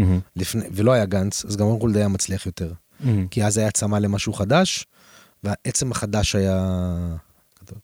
אני חושב שהשמאל אה, מאוד אוהב להתעטף במנהיגים שכאילו מדברים לצד השני בעינם, ורמטכ"ל זה תמיד, mm-hmm. הרי השמאל, כן. אומרים עליו שהוא חלש, אז אם רמטכ"ל עומד בראשו, הוא לא יכול להיות חלש, נכון? אבל שהשמאל, שהוא גם ככה מאשימים אותו שהוא תל אביבי, אז מי שעומד בראשו זה ראש עיריית תל אביב, אז זה כאילו... לא התחלה טובה. הטיעון קורס לתוך עצמו, אה, של החוזקה, כי זה בעצם כאילו מה שיש לנו. וזה מבחינת המצביעים. מבחינת רון, אני חושב שהוא מאוד אוהב לנהל ולקבל החלטות, ויש לו תפיסת עולם ברורה ומשנה סדורה, והוא לא אוהב לעשות פוליטיקה וקמפיין, והוא לא טוב בזה בהכרח, והוא ציפה, כמו שקורה, גם לעיריית תל אביב הוא לא עושה קמפיין. כן. הוא בא לציבור ואומר, תראו את העיר, ואם זה מוצא חן בעיניכם תצביעו לי. קמפיין של שבועיים. אני זוכר שפעם היה לו סיסמה, הולכים לבחור או שחוזרים לאחור. מה זה אומר? זה אומר, תראו, הכל אחלה, ואתם רוצים שזה ימשיך, תצביעו לי, אני לא מתכוון לעשות פה קמפיין, לא להתחנף ולא להתנחמד. כן. ולתל אביב זה עובד. מגוון סיבות. אבל זה עובד, אבל בין היתר גם כי לראשי עיר זה עובד. ראש עיר זה דבר שמחזיק הרבה מערכות, הרבה קדנציות, ופוליטיקאים ברמה הארצית לא מחזיקים בהכרח הרבה קדנציות, ראשי מפלגות לא מחזיקים הרבה קדנציות, אם מסתכלים על זה סטטיסטית. אה, אבל יש גם משהו שהוא פתאום מתגלה שהוא לא אלקטבילי כמו שהוא חשב, לא? כי, אתה יודע, בתוך תל אביב, כאילו, אוקיי, כולם מבסוטים, אבל פתאום כשאתה בא לטלוויזיה, כאילו אני, אני, אתה יודע, בלי זה, אני גם לא רוצה לא, לגרור אותך, אבל אני אגיד לך עוד דבר שקרה. אני רואה אותך בטלוויזיה ואני רואה אותו בטלוויזיה. אתה כאילו, אני, אני יכול להגיד בדיעבד, שאם קמפיין לעיריית תל אביב שאתה רצת מולו היה מסוכר בטלוויזיה, באותה אינטנסיביות שאתם בזירה הארצית, יש סיכוי מאוד טוב שהייתם מנצח אותו. כאילו יש משהו שהוא מרגיש שם לא טבעי, כאילו אני, אני לא יודע אם הוא בכלל, אתה מבין מה מתכוון? כאילו, הוא לא תקשורתי. נכון. זה נכון. לא, רציתי לגרום. לא, זה נכון. זה. זה, תלוי באיזה בריכה הוא שוחה. אם אתה תשב איתו בריאיון על uh, הבימה, הוא יהיה מאוד תקשורתי, כי הוא מבין בזה, והוא שוחה בזה, והוא מרגיש נוח בזה. אבל עוד דבר הוא שנניח, אתה נניח מצביע מרץ כל חייך. לא דווקא. נניח, לא, לא משנה, לצורך הדיון. לא אני, אתה, מישהו, כן. מצביע מרץ כל חייך, mm. ואתה מצביע לחולדאי לראשות העירייה. עכשיו חולדאי בא ואומר, תצביע לי גם לכנסת, אז הוא מבקש ממך שתי פעולות. הוא מבקש ממך להצביע לו גם לכנסת, וגם לא להצביע למי שהצבעת לו עד היום. Hmm. זה כבר מקטין את הבריכה, כי על חשבון מה זה בא בדיוק. היו, היו איזה פנטזיות שהן בעיניי היו מנותקות מהמציאות, שהדבר הזה ידבר לרמה, מעבר לבריכה, מחוץ לבריכה. וזה מהר מאוד התגלה שזה לא, לא המצב. מה שמשותף לכל האנשים האלה, ושאתה מכיר אותם מקרוב, זה נראה ש... שאין להם תפיסה ממש טובה, עזוב אפילו אותו, נגיד, כל כך הרבה אנשים, בוגי, עופר שלח, כאילו האנשים האלה הם, הם מוקפים באנשים שזה נראה ככה מבחוץ, שאומרים להם, אתה מדהים, חייבים אותך, למה אתה לא רץ, אתה ראש הארגון, וכאילו, הם מאבדים איזה חיבור אמיתי למדינה ולהגיד, אתה יודע, אתה לא מעניין אף אחד, כן. כאילו. בשביל זה אני מחזיק את החברים שלי מהתיכון ואת האחיות שלי, כי הם כל היום אומרים לי, מורידים לי.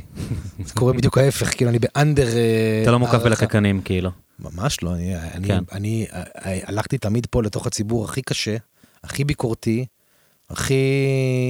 in your face, זה מצריך לך גם, אה, לא, אבל זה גם עניין של אופי נראה לי, של מודעות זה גם עניין של... על זה אני מדבר. כן. כן, אם אתה מסתכל בדיעבד גם על בוגי וגם על שלח וגם על חולדאי, אז הם אה, או קיבלו... זה לך במובן מסוים. או קיבלו עצות לא טובות, אה, או, אתה יודע, לפעמים אתה מאמין באיזה דרך שאתה רוצה לעשות אותה, ואולי תצליח ואולי לא. הרי אם אחד מהם... בסדר, גם אני מאמין בדרך, אני לא חייב לרוץ לכנסת. לא, אבל אם אחד מהם בטעות היה מצליח, אז היית יושב ומדבר עליו אחרת, נכון? ומספיק ששניים מהם היו מחליטים, הרבה פעמים זה נסיבות גם. אם מרב מיכאלי לא הייתה מחליטה, החלטה מאוד מאוד אמיצה ונכונה בדיעבד מבחינתה, לאתגר את עמיר פרץ, לרוץ לרשות מפלגת העבודה, הייתה מחפשת סידור יותר פשוט והייתה הולכת ומבקשת שישריינו אותה, לא יודע. Mm. אם היא לא הייתה עושה את זה, ולא היה עבודה, העבודה לא הייתה קמה לתחייה, אוקיי? אז רון חולדה היה במרוץ עכשיו כנראה. Mm. כנראה כן. שהוא היה על חמישה-שישה מנדטים. כנראה שהוא כבר... זאת אומרת, זה הרבה פעמים חוכמה בדיעבד כזה? כן, בטח. כן. בפוליטיקה ודאי. כולם יודעים להסביר לך מה היה הטעות של הקודם אחרי ש... ודאי, מה זאת אומרת, נפתלי. בנט לפני חצי שנה התנהל וקיבל עצות על- מאנשים שראו בו ראש הממשלה הבא והוא היה 23 מנדטים בסקרים. והוא צפה את גדעון סער, לא, פתאום בא גדעון סער והוא נהיה פחות אטרקטיבי.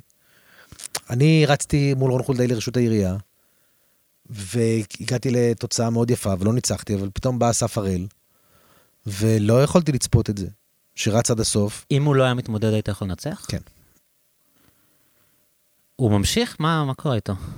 הוא פוטר לאחרונה, אני חושב. אה, להיות, מה אה, הסיפור הזה שחולדי עשה שם ניקוי אורוות כזה בעירייה? לא יודע, אני חושב ש... גם את ציפי הוא פיטר, לא? אני חושב שהוא, אה, זה שני דברים שונים, אני חושב שהוא, באסף הראל קרה, כל המפלגה שלו עזבה אותו. הם היו ארבעה, שלושה עזבו את אסף הראל והלכו לאופוזיציה. אז הוא Mm. נשאר לבד. ועדיין הוא קיבל להיות סגן ראש העיר? לא, אחרי שהוא קיבל. Mm. ו... ועם הזמן, והלחץ של האחרים בקואליציה, והבחירות הארציות, וש"ס שישבו בחוץ ולחצו, וכנראה שהיה לזה גם איזושהי השלכה על הבחירות הארציות, אז עשו החלפה בינו לבין הנציג של ש"ס. זה יהיה מוזר מאוד אם הוא ירוץ עוד פעם אחרי הפארסה הזאת. בסדר.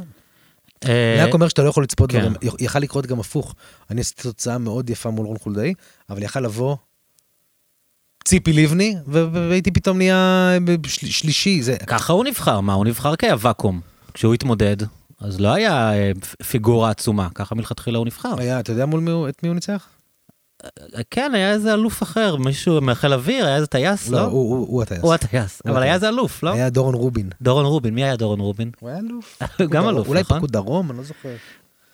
אה, תגיד, אוקיי, כמה שאלות ש, שדילגנו עליהן והיה חשוב לי לשאול אותך. העניין הזה, סורי שאני מחזיר אותך אחורה ואנחנו לא, לא ניתקע על זה בסדר. הרבה, אבל אה, עם, ה, עם התקציב. כאילו שהיה בעצם את הלופ-הול הזה בהסכם הקואליציוני. זה לא היה לופ הול. אתם ידעתם שהוא כן. יכול להפיל את זה ככה? כן. למה לא סידרו את זה כמו שסידרו? עשו יש- כאלה אקרובטיקה עם יש- חוקי יסוד, יש- סעיפים, איך- יש- איך השאירו את זה פתוח? יש דברים, קודם כל, נגיד שני דברים. אחד, Mm-hmm. מי שרוצה לעבוד עליך ולהפר איתך הסכם וזה, בסוף לפעמים ימצא דרך. אתה, לא- אתה, אין הסכם, ועשית כמה הסכמים בחיים, כן. שהוא חתום הרמטית, ושהכל מכוסה ושאי אפשר היה לדפוק אותך ולא דפקו אותך. דפקו אותך בחיים, עם הסכמים, נכון? Mm. יש חוקים שאי אפשר להתנות עליהם, וה, והנושא של התקציב והעובדה שאם הוא לא עובר, היה, מיטב המשפטנים ישבו, ולכאורה, כלומר, זה היה נושא, ידעו שזה מוקש? זה היה נושא, ידעו שזה מוקש. כי בציבור ו- זה נתפס כאילו למיטב- יצאת- יצאתם טמבלים. לא, ככה זה- למיטב ידיעתי, אוקיי, בוא, אני לא ישבתי בצוות שניסח את כן. זה. אז אני אגיד לך למיטב ידיעתי. Mm. ידעו שזה מוקש. מי שעמד בראש הצוות שהיה אמור להגיד זה בסדר או לא בסדר זה אבי ניסנקורן. ומה שהוא טוען, שהוא אמר זה נכון שזה היה מוקש, אבל ההסכם אמר תוך 100 יום. זאת אומרת שאם תוך 100 יום זה לא עובר, נלך הביתה, אוקיי? והוא אמר לעצמו, 100 יום זה עוד דקה ורבע. אז האם אני מוכן לסמוך על ביבי שהוא לא ירצה לפרק את האירוע הזה עוד דקה ורבע? כן, כי לא יהיה לו אינטרס, גם הוא בעוד שלושה חודשים לא יהיה במצב שהוא ירצה ללכת לבחירות. ולדעתך הייתם צריכים ואז לפרק הגיעה אז? פשרת האוזר, מה זאת אומרת? אז התחיל המרד שלי. אחרי המאה. אחרי 100 יום, כי הבנת כבר לאן זה הולך. היה אמור להעביר תקציב, וביבי אמר, אני לא מעביר תקציב, כי א', ב', ג' וד'. ואני באתי ואמרתי, בואו נעזוב את הממשלה, זהו, אוקיי, הנה הפרה, תודה ושלום. אם נעזוב עכשיו, ונגיד ניסינו, אז גם זה היה פרק זמן קצר, גם זה ברור באשמת מי זה נגמר, וגם אני אומר לכם שאם הוא לא מעביר עכשיו תקציב, הוא לעולם לא יעביר. זאת אומרת, הנה, הנה, הנה, הנה הבלוף, כן. אוקיי? ופה התחיל המשבר שלי וההיפרדות שלי, זה היה ב-25 ב... אל תתפוס אותי על התאריך, אבל 25 באוגוסט אה, צביקה האוזר אה, אה, הביאו את פשרת האוזר, שדחתה את זה, אוקיי? עד דצמבר. ואני כל הזמן חשבתי שאנחנו צריכים לעזוב, לא חשבתי שצריך את הפשרה ולא שום דבר. וניסיתי לשכנע שנעזוב כולנו, אחרי הפשרה. ולא לא הצלחתי לשכנע אף אחד, הייתי במיעוט, וזה היה גם לא נעים, בתוך ישיבות כחול לבן הייתי במיעוט, אה, הייתי, קבוע. כבר נהייתי נודניק כאילו, Mm. כבר נהייתי לעומתי נודניק. ואז בשני באוקטובר, בתוך הגל השני של, המ... של הסגר, אה, יום כיפור, אה, הגבלת זכות ההפגנה, כל הדברים האלה, שהטרללת רק המשיכה והחריפה, אז התפטרתי מהממשלה. למה הדעה שלך לא התקבלה אז? מה, מה הם חשבו? למה, למה הם רצו לה- להמשיך את חלק ה... מהאנשים האמינו, קודם כל אני חושב שלרובם יש הבנה פוליטית פחותה משלי. ויכול להיות ניתוח פוליטי, פה אני רגע אחמיא לעצמי פה ב...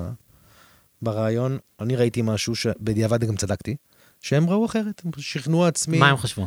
חלק חשבו שזה לא, שעדיף למצ... עוד לא מיצינו את כל האפשרויות. ושאולי ביבי כן יהיה בסדר. באמת חלק, חשבו ככה? תראה, זה מתחלק, אתה יודע, חלק מהאנשים בעולם... נגיד, מה בני גנץ חשב? חלק, לא יודע, אבל חלק מהאנשים אופורטוניסטים שאמרו לעצמם, אני שר כבר לא מעניין אני אותי. שר, אני אמשוך את האירוע הזה עד כמה שאני יכול, כי ברור לי שאחר כך זה לא כן. יקרה. חלק זה מה שאמרתי לך קודם, שאמרו, אני לא מבין, אין, ה- אין, אין כזאת בעיה עם הממשלה.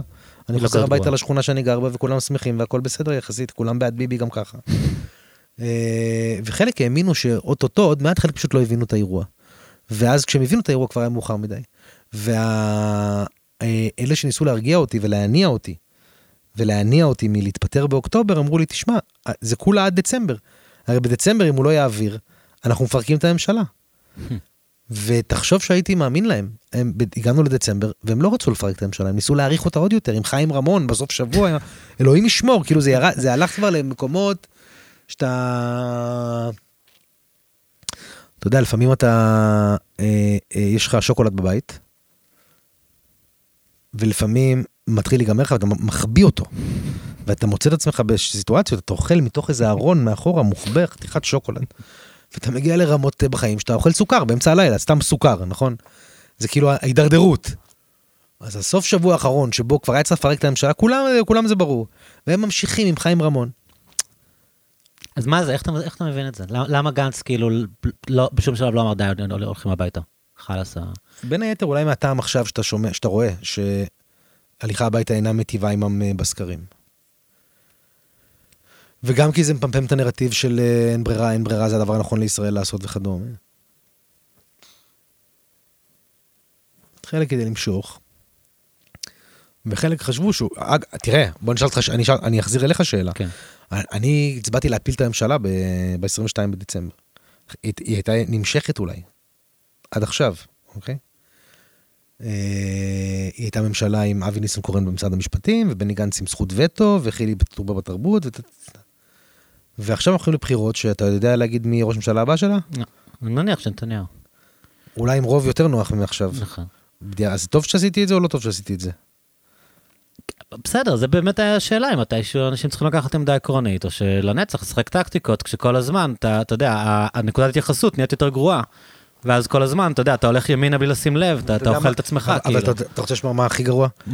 כל הזמן אנשים אה, אומרים, כשיהיה נורא, בוא, תן להם ימין מלא מלא בן גביר שר, כן. ואז יבינו. אבל מה שקורה כן. הוא ההפך. מה שקורה הוא שאנשים מתרגלים לכל סיטואציה, כן. וכל דבר שנראה לך קוקוריקו טרללה, הופך להיות נורמה. ויום, מספיק שיום אחד, זה כמו שאני לא זוכר מי אמר השבוע, ב... אולי ברוך קרא, לא זוכר מי אמר, שכשביבי נתניהו ובני גנץ התחילו להקרין, לשדר בווידאו את האמירות שלהם מתוך ישיבות הממשלה, זה כבר לא הדלפה, הם מצלמים את עצמם ומוציאים, זה הסטנדרט החדש של משהו שאמור להיות דיון בדלתיים סגורות, בנושאים רגישים בישראל, הם כבר מצלמים את עצמם. זה הנורמה, לא חוזרים אחורה. אז אני אומר לך שיכולה להיות פה ממשלת ימין מלא מלא מסוכנת מפחידה, והתרגלו אליה, יראו שהשמיים לא נופלים, ויגידו יאללה עוד, עוד, עוד יותר שבר. אז כבר אנשים שרוצים במהפך, מהפכה יגידו, יש לי, יש לי עוד פחות סיכוי להוביל אותה. וזה, אם יש דבר אחד שמדאיג אותי, זה הדבר שמדאיג אותי.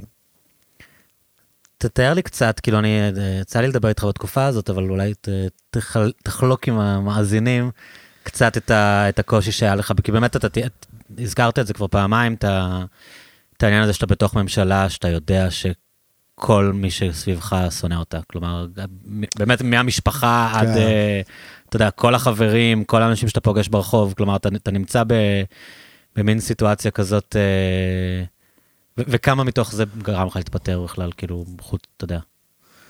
תראה, אני, ב- ב- במובן הנפשי לא חדש בפוליטיקה. זה השנה ה-13 שלי. ואם הייתי מאלה שרק נלחצים ממה שכותבים או אומרים, אני לא הייתי שורד בעמדות השפעה. הייתי אופוזיציה אוטומטית, אה, כמו שאתה אוהב, ובזה זה היה נגמר. אבל אה, כמות הפעמים שכעסו עליי, אתה יודע, סתם, להבדיל אלף אלפי הבדלות. אני זוכר שהגעתי פעם לבר, אחרי שנהייתי סגן ראש העיר, וראיתי בן אדם, הגעתי לבלות, וראיתי מישהו שרואה אותי, והדבר הראשון שהוא עשה שהוא ראה אותי, הוא חיבה סיגריה. כן? אתה, מנאייק. אה, אז זו סיטואציה מבאסת, נכון? אני הייתי בהרבה מצבים בחיים שחשבתי שיש משהו שנכון לעשות, ולא אכפת לי שיצעקו עליי עד מחר, כי אני ידעתי להסביר אותו. Mm. ב-26 במרץ אני תמכתי בזה שנפרק את כחול לבן, נלך, לא אנחנו פירקנו, לא משנה, שנלך לממשלה, אוקיי? בני גנץ נהיה יושב ראש הכנסת, בשתיים או שלוש בצהריים, בשבע בערב הייתי באולפן ערוץ 2, להסביר. להסביר למה זה הדבר הנכון לעשות. וצעקות וכעסים, ואנשים שהכרתי ואהבתי בטוויטר הורגים אותי, ובסדר, זה חלק מהחיים הפוליטיים, אם אתה מאמין שהדבר הוא נכון לעשות. יש יותר מדי בפוליטיקה בישראל מנהיגים שהם מונהגים. שהם שומעים מה הציבור, הציבור לא תמיד יודע. יש לנו ראש ממשלה כזה. הציבור לא מה תמיד יודע. שומעים מה הציבור רוצה, כן. עושים את זה. גם בעירייה פגשתי הרבה פוליטיקאים כאלה, בהרבה מקומות פגשתי הרבה אנשים ששומעים צעקה ונבהלים ועושים. נו מה, הפארסה של ביבי עם המתווה של העובדים הזרים, של יש לזה הפליטים, זה בדיוק אין מה שהיה. סוף דוגמאות, אוקיי? כן. אז זה לא מרשים אותי ולא בשביל זה אני בפוליטיקה. אין לי בעיה לקבל החלטה שאתה תכעס עליי אם אני אדע להגיד לך קלצ'קין, אתה לא מסכים איתי, אתה לא מבין, אני העמקתי בזה, זה מה שבעיניי צריך לעשות, אל תצביע לי. אבל זה מה שבעיניי צריך לעשות. אני לא יכול להיות שם כדי לשמוע בטוויטר ולעשות, אוקיי. ולכן לא הפריע לי. הפריע לי, זה מבאס, הייתה הפגנה מתחת לבית שלנו, בום בום בום עם, עם, עם, עם, עם תופים וכזה, מאיה ואסיה איתי בסלון, זה לא נעים. זה לא נעים. אבל זה לא גרם להתפטר. מה שגרם להתפטר הוא אובדן האמון שלי, שאני לא יכול להצדיק את זה יותר. הנקודה שבה הגעתי ואמרתי, אוקיי, אני לא יודע לשבת איתך ולהגיד לך יותר, אה, אתה לא מבין, זה הדבר הנכון, אלא אני עברתי לצדך, אני השתכנעתי שזה לא צריך להמשיך. הם לא מנהלים את המדינה לטובת האזרחים, הם לא מצליחים לקבל החלטות שהן נורמליות, הם שקועים בתוך כל מיני פוליטיקות ואינטרסים ואלוהים ישמור. אני לא יכול להיות חלק מזה יותר, וגם אנחנו לא נביא את הבשורה. בסדר? וישיבות ממשלה שלמות, שאני אומר דעה הפוכה כבר מהממשלה, מצביע נגד הממשלה, פתיחת המסעדות, שאמרו, ממחר המסעדות סגורות בחמש. ככה, פתאום. אז מצאתי את עצמי, כל ישיבת ממשלה מצביע נגד, בישיבות סיעה של כחול לבן יוצא נגד, עד שאמרתי, אוקיי, אתה, אתה, אתה, אתה לא יכול להמשיך להיות בתוך זה ולהסביר שאתה נגד. מגיעה נקודת זמן בהיסטוריה שהעולם מתחלק לשניים, אלה שהיו בפנים ואלה שהיו נגד. זה הנקודה שאני מזהה כנקודה, ואני מעוניין להיות בנגד. זה היה לי קשה. מה שהיה לי קשה, אגב, זה לא היה רק, אתה יודע, אנשים רואים את ההפגנה או את האמירה, טוקבק בפוסט או comment או משהו כזה, היה לי קשה הפוך. היה לי קשה לבוא לכל החברים שלי במפלגה להגיד להם אני עוזב אתכם, היה לי קשה לבוא לבני גנץ להגיד לו אני מתפטר, אני פורש מהמאמץ המשותף שתמכתי בו. היה לי קשה. היה לי קשה לבוא לצוות של 13 עובדים של לשכת שר התיירות, שאני בניתי ב cherry picking ובאנשים מדהימים שעזבו עבודות ובאו עם רעל בעיניים לנסות לקחת אה, את הענף שהופקדנו עליו ולעשות בו דברים מגניבים. היה לי קשה עם תהליכים שהתחלתי להניע ואמרתי אני צריך לעצור הכל, היה לי קשה, אתה יודע, זה, זה דברים, אה, זה, זה, זה לעשות קאט באמצע למשהו שאגב, שהוא גם שאיפה מקצועית ארוכת שנים של בן אדם. תתאר לי קצת, אה, אנחנו עכשיו באמת מקבלים חשיפה עם כל ההדלפות זום האלה, כן. אבל תתאר לי קצת, אה, כשאתה אומר כל הזמן כאילו שאתה הזדעזעת מה- מהדיונים בממשלה.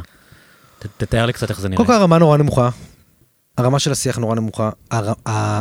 אצל חלק מהאנשים, וראש הממשלה אה, בראשם, הקשר למציאות, כאילו להבין מה קורה, להבין את החיים, להבין מה עובר על אנשים רגילים, הוא רחוק. וגם אצל אנשי צבא יש פער כזה, הם כל החיים בצבא, וכאילו מתנתקים מהבעיות הבירוקרטיות של הבן אדם הסביר. וזה משליך על איך הם מקבלים את ההחלטות, מה מידת הרגישות שהם אה, זה. רק בן אדם זה יכול לבוא ולהגיד, מחר בחמש סוגרים ענף. ביום חמישי, שהענף זה יום שישי, והענף נבנה על סחורות של סוף שבוע, מחר בחמש סוגרים. זה אחד שלא עבד באף עבודה אף פעם. ואז זה קודם כל, זה אתה רואה, שיח, תשמע, אני זוכר, זה לא סיפרתי אף פעם, אה, אני זוכר שיחה שהעלו אותי ועידה, אני לא אגיד עם מי. אבל עם שרים מאוד בכירים, הכי בכירים שיכולים להיות, בנושא האם לסגור את השמיים בסגר השני. ליציאה. האם למנוע ממך, שאתה אומר, fuck, אני לא רוצה להיות פה בסגר, אני רוצה לברוח כן. לקפריסין, מה אכפת לי לאן? כן. בידוד, הכל, מה שתגיד, אין בעיה. אבל אני לא רוצה להיות, אני רוצה לעלות על מטוס ולנסוע, ויש מטוס שמוכן לקחת אותי. אומרים, בוא נסגור את השדה. עכשיו, פה אין, אין פה עניין אפידמיולוגי, מהמם. כי אתה שזה טוב שאנשים הולכים. תלך. כן. יש פה, והם העלו סוגיה ערכית. כן, זה לא הגון נכון, אלרועי פרייס אמרה את זה. זה לא הגון. כן. שאנשים תקועים פה וחלק יברחו. בשם הלכידות החברתית, כאילו. בשם הלכידות החברתית, כן. ואמרתי להם, זה אולי לא הגון. החיים לא תמיד הגונים, אבל הפגיעה בחירות... זה גם חוק יסוד כבוד אדם וחירותו, לא? יש לבן אדם זכות. חוקתית לצאת ולהיכנס. עובדה, אבל כן. עובדה שמותר להגביל אותה בחירום וזה חירום. אבל, אבל, אבל, זה, זה, זה, לא רוצה לדבר בסיסמאות, אבל זה, צפון- קוריאה. כאילו, מה, אתה מחליט לי אם אני אעזוב או לא? מי אתה?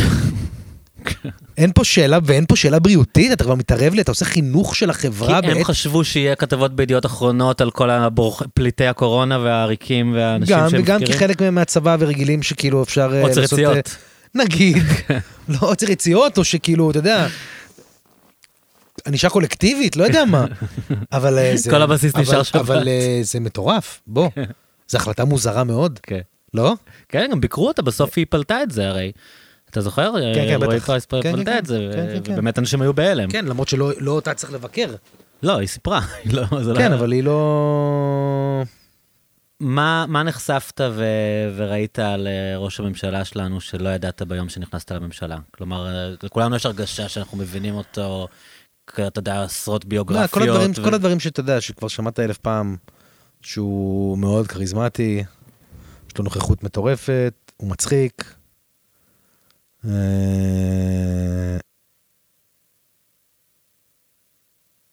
הוא חי בבועה מוחלטת, כאילו אין לו טלפון, אתה יודע, אין לו, הוא לא רואה עיתון, אין לו טלפון. הוא מקבל ביום גזירים שאומרים לו, זה הכותרות שאתה צריך לקרוא, זה מי שחיפש אותך והשאיר לך הודעה כזאת, וככה הוא מין... אה, אז הוא מאוד בבועה. אתה יודע, הוא, יש לו, הוא, הוא לא יכול לפתוח את החלון באוטו. ממש בבועה. מאוד חכם, מאוד מהיר. אה, ומאוד... אה, אתה מקבל את ה- אלה מאוד שאומרים שהוא. אדם רדוף, שהוא פרנואיד? אני לא יודע, אני לא מכיר, לא... אני לא... הגעתי לרזולוציות האלה, אין לי מושג. אני יודע להגיד לך שהוא...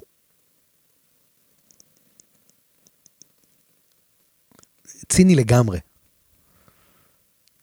אין, כאילו אין, אין, הוא, הוא, הוא, הוא, שהוא מתראיין עם יונית לוי, והיא אומרת לו עובדה, והוא אומר לה זה לא נכון, הוא יודע שזה נכון. הוא, הוא, הוא, הוא כל כך כבר לא ב... זה בכלל לא... לא עובר הוא, אצלו. הוא שכנוע אה, פנימי, כאילו, יש לו נרטיב אחר שהוא לא מבוסס. הוא רואה הפוך לגמרי ממך את החברה הישראלית, ואני חושב שהוא גם נורא נורא לא מבין ולא מתעניין בבעיות הפנימיות של ישראל. הוא...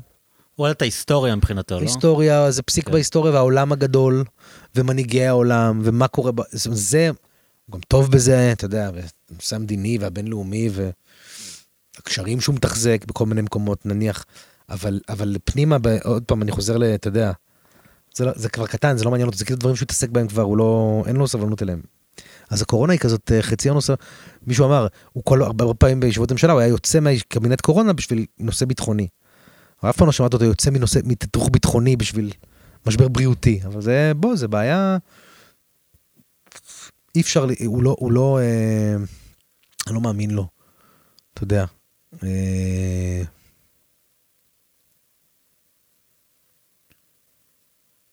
הוא איש לא ישר. מילה זו לא מילה. הכל טריקים כאלה שאתה...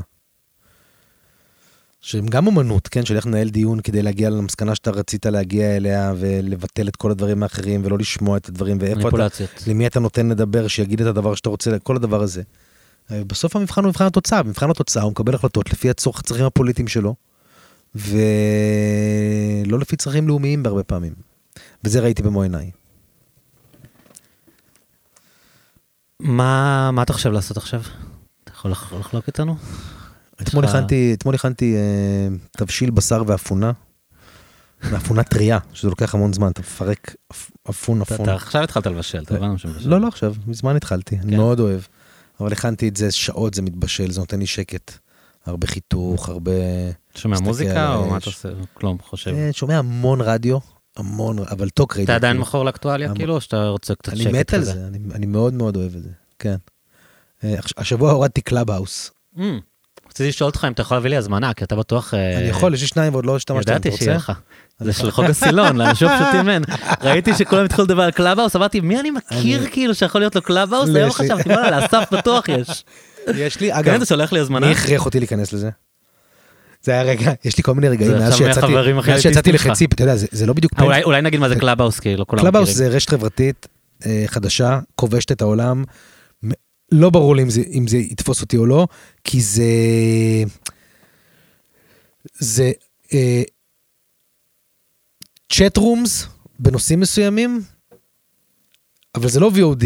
כאילו כרגע אתה מקבל נוטיפיקיישן שאיזה חמישה אנשים התחילו דיון בנושא איראן, או טכנולוגיה, או ביטקוין, אתה יכול להיכנס ולהקשיב, אתה יכול לדבר אם אה, ייתנו לך מנחה של הדיון, אבל זהו, ואז נגמר הדיון ואין, וזהו, זה נעלם, זה לא מתועד, אין לך סטטוסים, תמונות, אה, אה, אמירות ש... אחורה, כאילו כלום, אתה... מה שאתה אומר בתוך דיון, ואנשים עוקבים אחריך. וזה באודיו, צריך להגיד, נכון? רק אודיו, רק אודיו. לא כתוב. לא, ו... אומרים שזה מאיים על תעשיית הפודקאסטים. תראה, אז אני אגיד לך משהו, כן? כן. בעיניי זה... כמו שזה עכשיו, זה לא יכול לאיים. למה? כי אני קובע מתי אני שומע פודקאסט, נכון? ואני, Mm. כש- כשיש לי שעה פנויה, אני בתחרות מה הפודקאסט שאני הכי רוצה לשמוע. כן. פה, סתם, בוא. מה יש עכשיו? בשביל הדיון ניכנס וואי, עכשיו. נגיד גם. שזה כאילו התחיל בתור משהו מאוד אקסקלוסיבי, נכון? זה כאילו התחיל עם כל מיני הבוסים של סיליקון כן, וואלי. גם פייסבוק התחיל בהרווארד. אבל אבל אז- זה נמשך כזה אבל? שהאליטה אבל של העולם הזמינה אחד את השני. כאילו, האנשים הפשוטים כמוני עוד לא יכולים להיכנס. זה כזה כל מיני... אה, תכף כולם... אבל זה התחיל אוקיי. מסלבריטיז וכאלה. State of fine dining, now with some of the world's best chef, מנחה דודי קליפה, the hungry tourist. אה, משהו בסינית, שמבוסס על, אני לא יודע מי שאני אה, עוקב אחריו. אה, רגע. Stock market moves.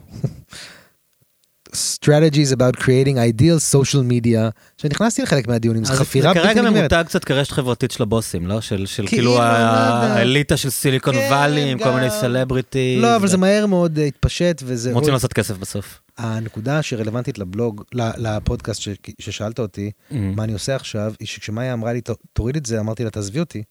אני- רגע, מי שלח לך את זה? מאיה, לא שלחה לי, אה. ישבה לידי ואמרה לי, אתה חייב להוריד קלאבהאוס. אוקיי. ואמרתי, אני לא רוצה, אין לי זמן, אין לי כוח, אני שונא דברים כאלה. ואז גיליתי שיש לי זמן. לא ואין לי מה. לעשות איתו.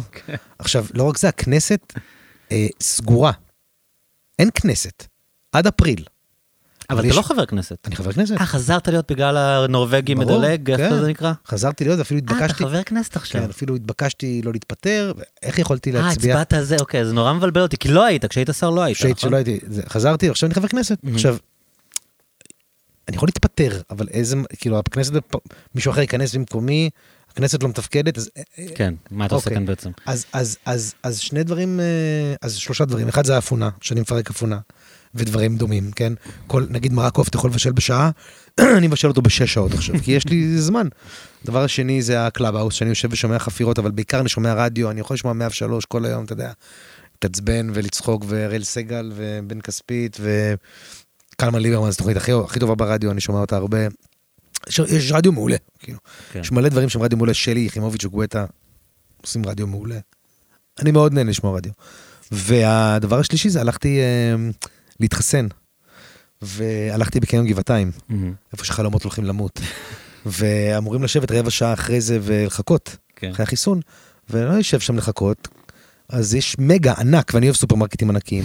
אז עליתי והסתובבתי במגה, עכשיו אני לא צריך לקנות כלום, אני סתם מסתובב במגה עם אוזנייה אחת, ושומע רדיו. מחכה שהרבע שעה תעבור, ואז אה, הייתי כמובן, לא רבע שעה, הייתי 40 דקות בסופר. הסתובבתי, קניתי לפת, אין לפת בכל מקום, אני אחמיץ לפת. ואז היה את הפרסומת לרדיו, הייתה פרסומת ברדיו, אה, עושים אה, משהו חשוב עכשיו? ואז אמרתי לעצמי, לא, איזה כיף. לא, הפוך, לא כיף. רחמים עצמיים של? מובטל, כן, אני במגה, בבוקר שורף זמן, קונה לפת. אז אמרתי לא, ואז ההמשך של הפרסומת הייתה, אז לכו להתחסן. ואז הייתי גאה בעצמי, אמרתי, אה, התחסנתי. עשיתי דבר חשוב. כן, כן. אבל זה זה לא גם קצת כיף, כאילו, פעם אחת להיות חופש אחרי השנתיים האלה? לא, כאילו? לא, זה כיף, אני- אני- קודם כל זה כיף, וזה כיף להיות עם אסיה מאוד, שהיא מדהימה, וזה כיף להיות עם מאיה יותר בבית, וזה כיף לנוח, וזה כיף, רק זה, אחד, נעשה בתוך תקופה מאוד מורכבת בגלל הקורונה, ובגלל הבחירות, ובגלל... אני עוד לא נחתתי, אני עוד לא בירידת מתח הגדולה של Mm. השנה הזאת, כן. עוד לא באמת חוויתי את כל מה שעברתי. אדרנלין עוד בדם, כאילו. הוא לא בדם, הוא באיזשהו בלבול כזה, וגם אני קצת מרגיש צורך להיות מעורב בבחירות, כי בכל זאת חשוב לי מה היו התוצאות שלה, אז אני מצייץ הרבה, ואני מנסה לעזור, ואני בקשר עם חלק, מה- רוב האנשים ברוב המפלגות של הגוש, אני בקשר עם, סליחה, עם אנשים מתוך רוב המפלגות בגוש, אני בקשר כדי לנסות ולעזור ולחשוב איך אפשר בכל זאת להביא לתוצאה שתשנה את זה, וגם יש את הדבר הזה שהוא, אה, שהוא, אה, שאתה שואל את עצמך באמת מה, במה אתה מעלה את הלו"ז שלך עכשיו, מה בא לך לעשות, מה האתגר הבא שבא לך לעשות, וזה, עוד אין לי תשובה על זה, יש לי כמה מחשבות. אבל כולם מניחים אה, שאתה, שאתה רוצה לחזור לפוליטיקה המוניציפלית, כאילו, שאתה רוצה לתת עוד שוט על עיריית תל לא אביב. יודע, הסיבה שאנשים שעוזבים את הפוליטיקה תמיד אומרים, אני לוקח פסק זמן, כי הם באמת לא יודעים? כי, הם, כי זה חיידק, שגם ביום הכי קשה בכנסת, שבא לך להרוג את עצמך וכולם מגעילים וזה, אתה בתוך העניינים, אתה יכול להשפיע, אתה יכול להגיד משהו, את המילה הנכונה בדיון שחשוב שהמילה הזו תיאמר. ולהיות בחדר הנכון בהצבעה שחשוב, ואתה לא יכול להוציא מכלל מסקנה את האפשרות, אתה לא יכול להוציא מכלל אפשרות, סליחה, את המחשבה שאולי תרצה לחזור לזה. גם לכנסת, בטח של העירייה. אבל למה מלכתחילה, הרי יכולת להישאר, כי היית יכול, אה, בטח. אחרי המהלך שנתת, שכאילו קנית בטח, את לא, עולמך, יכולתי היה לך בטח יותר והכל. אחת. כן, נכון, יותר כלומר, זה. לא איזה מישהו שנזרק, היית לא. יכול, בכנסת הבאה בכל תסריט, ברור, כאילו. ברור, זה בחירה. אז למה היית סגור על הבחירה הזאת בעצם? או או איך הגעת אליה? כי uh, כל הזמן נחשף, תראה, בשבוע שהרשימות נסגרו, אחרי שהודעתי לכולם אני לא ואני לא רוצה, היה לי פומו מטורף. הייתי, באמת, הייתי, נהייתי קצת חולה, אמרתי למאי, אני כאילו בוחר לעזוב את הדבר הזה, וכל הזמן הייתי צריך להחזיר את עצמי לנקודה שבה החלטתי לעזוב. והנקודה הזו הייתה אה, שה... תראה, אני אגיד משהו, בעיניי הרבה אנשים היו צריכים לעזוב. זו שנה שהרבה מאוד אנשים, טוב היה אם היו לוקחים פסק זמן רגע ונותנים לכוחות חדשים להיכנס בשנה הזאת, בגלל הקורונה, בגלל כחול לבן, בגלל המשבר, אתה כוח בגלל... ה- חדש, אתה לא מישהו משומש. אבל כאילו, השנתיים האלה נהייתי מאוד משומש, לא, במובן. אנרגטית? לא, אני אנסה, גם אנרגטית קצת, אבל גם מבחינת היכולת שלי עכשיו לעמוד בצורה אותנטית פה ביהודה הלוי בחוץ, ולהגיד לאנשים, בואו תצביעו ל... כן. כאילו עשיתי את זה ועוד שלוש פעמים. רשימה חדשה, כאילו. עשיתי את זה שלוש פעמים, הלכתי לממשלה שכל מי שפה ברחוב חושב שהייתה גרועה, באיזה זכות אני בא ו... למה? כי הפלתי אותה? לא רציתי שזה יהיה about me, כן. אלא about הנושא. ראיתי גם חברים שלי שהשתלחלו למפלגות אחרות, עברו למפלגות אחרות, התחננו שיקחו. רציתי- זה היה נראה לי חס... לא, לא, לא סטייל. לא סגנון, לא יודע, לא, לא יודע. זה... הקול הפנימי שלי אמר לי, תיקח, באמת, תזוז רגע מהדבר הזה, אם תרצה תמיד תוכל לחזור, זה לא טוב להמשיך את ה... זה, זה מין, זה, זה כאילו הרגיש לי כמו לנסות להישאר על הגלגל בכוח בשבילי ולא בשביל המטרה. והשנה הזו הייתה שנה נוראית בפוליטיקה, כאילו המטרה needs to matter. אמ, זהו, אני רק אעבור שנייה נושא חד, כי כן. אמרתי יהודה לוי ונזכרתי, כן. והייתי בכנסת בישיבות חשובות שלא מצאתי בהן עניין. והגעתי הנה, ובאתי להיכנס, וזו פעם שנייה השבוע שאני עומד ברחוב הזה ואומר, איזה מדהים יהודה לוי הולך להיות. כן. איזה כיף זה שהעיר מקבלת מהרחוב הכי פח, הכי רועש, הכי כלום, מדרכות הכי שבורות, את המדרכה הכי רחבה בתל אביב. איזה מדרכה רחבה, ומעט מסלולים. תכף יצאו פה, ישבו פה זה אנשים. מדהים כמה אתה זה חרמן על הנושאים האלה, אה? כאילו רוב האנשים מסתכלים זה על לא הפוליטיקה. מדליק אותך? יש לך פה בר כמה שנים? עשר? כן. אתה יוצא החוצה רואה את המדרכה, זה לא מדליק אותך? לא, אותי זה מדליק רצח, אני רק מדליק, אומר שרוב חשוב זה. האנשים תמיד חשבו על פוליטיקה מוניציפלית כמשהו לא סקסי, כמין בדרך הפוליטיק- לפוליטיקה הארצית. שנייה, הפוליטיקה ו- המוניציפלית היא לא סקסית. היא לא סקסית במובן ש... תראה, אני אגיד לך את ההבדל בין פוליטיקה מוניציפלית לארצית. ג'ורג' קלוני, אמרתי לך את זה פעם? ג'ורג' קלוני, סיפ- אני לא זוכר למי סיפרתי את זה, כבר כמה פעמים סיפרתי את זה. הוא היה שחקן ב-ER, כן, ואז הוא נהיה כוכב קולנוע. נכון. אז הוא אמר, מה ההבדל בין טלוויזיה לקולנוע? הוא אמר, בטלוויזיה, אה, בקולנוע, בטלוויזיה אתה בבית של אנשים בסלון כל יום, בערב. אתה כמו בן דוד שלהם. הם רואים אותך ברחוב, נותנים לך צ'פחה. כן. אתה חייב להם, מדברים איתך כאילו אתה הדמות וזה, הם מכירים אותך.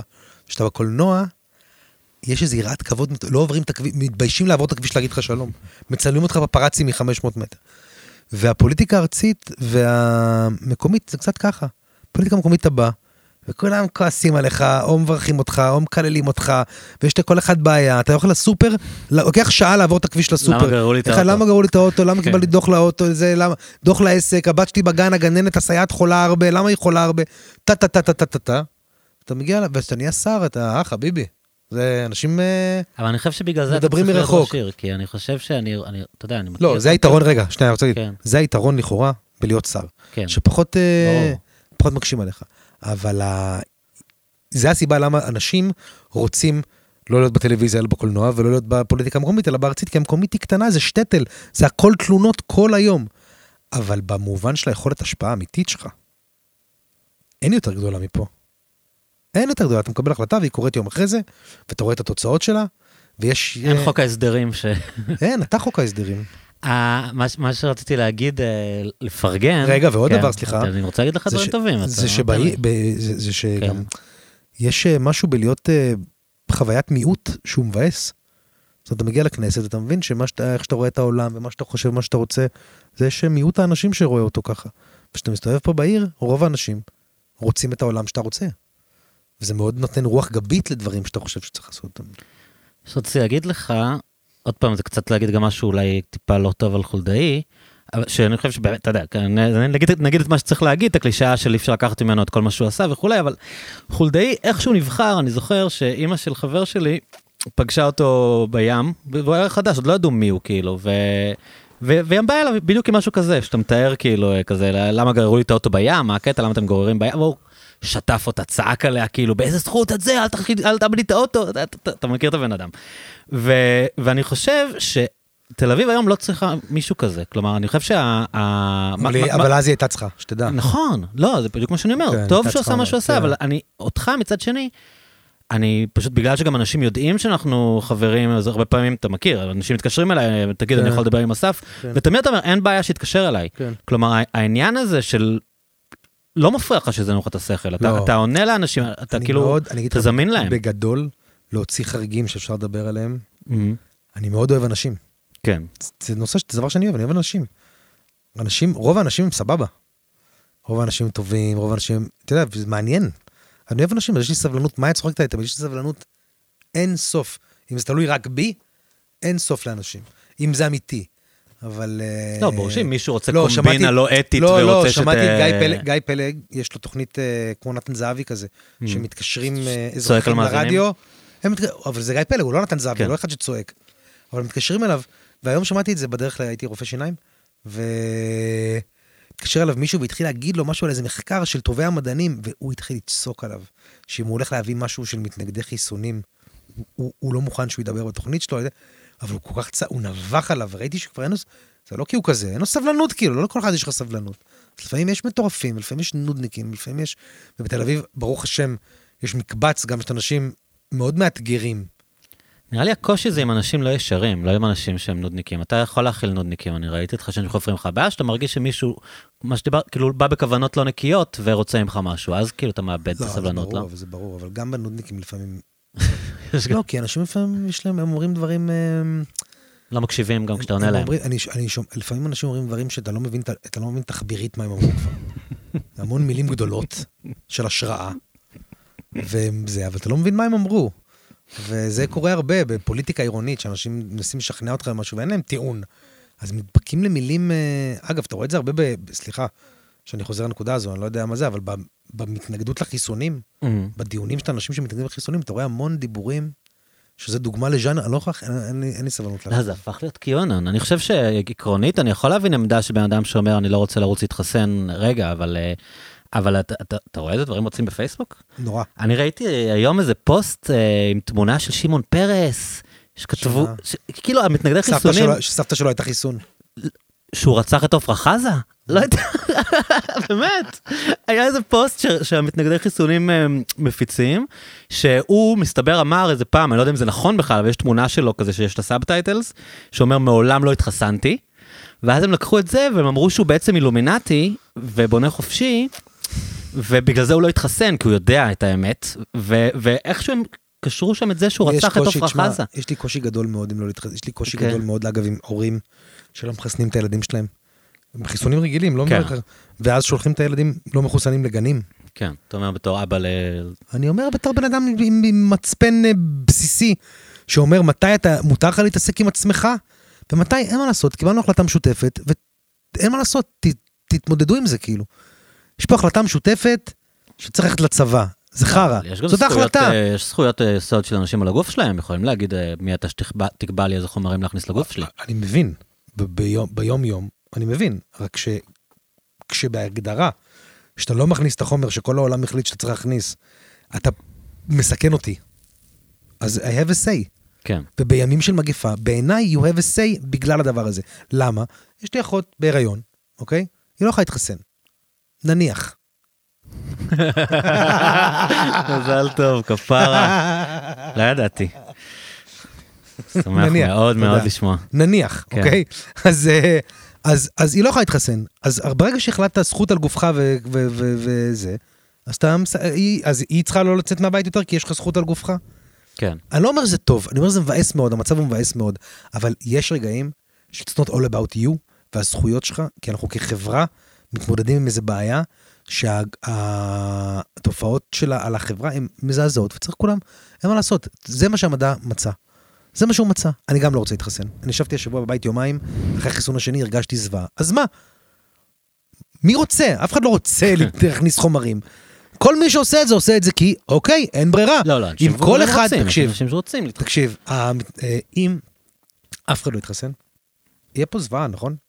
אז מה זה אנשים שלא מתחסנים בזה? אלה שמנצלים את הלוקסוס שאני, למרות שזה מבאס, הלכתי להתחסן, כי זה מה שעושים, כדי שהם יוכלו להגיד שיש להם זכות על הגוף שלהם והם לא הולכים להתחסן. זה מעצבן אותי, כן, free riders. זה מעצבן אותי, כי זה יכול לעבוד לכאורה רק במיעוט, כי זה יעכב את הסוף של המגפה, כי זה יסב נזק כלכלי למשפחות אה, שאכלו שנה נוראית בעבודה שלהם ומתקשות לסגור את החודש, כי זה יגרום לאנשים שיכלו לא לחלות במחלה די גרועה, לחלות בה, זה פשוט מעצבן אותי. כן. תגיד, אתה ידעת שאתה תהיה כל כך טוב בטלוויזיה? מה זאת אומרת? אני מרגיש שאתה צריך להתחיל במחמאה, כי אני לא... לא, הרגשה לדיון. היא שאתה כאילו, בוא נגיד, גם נראה לי שאפילו במפלגה, כאילו, היית מין מועמד מועדף לשלוח לאולפנים. וגם, אה, אתה יודע, אופירה וברקו כזה עפו עליך כל הזמן, הרגשה שאתה, שזה נורא טבעי לך, כאילו, אתה בא לשם אני ואתה מאוד אוהב להתראיין. תמיד אהבת. מאוד אוהב. לא תמיד אהבתי. הגיע איזה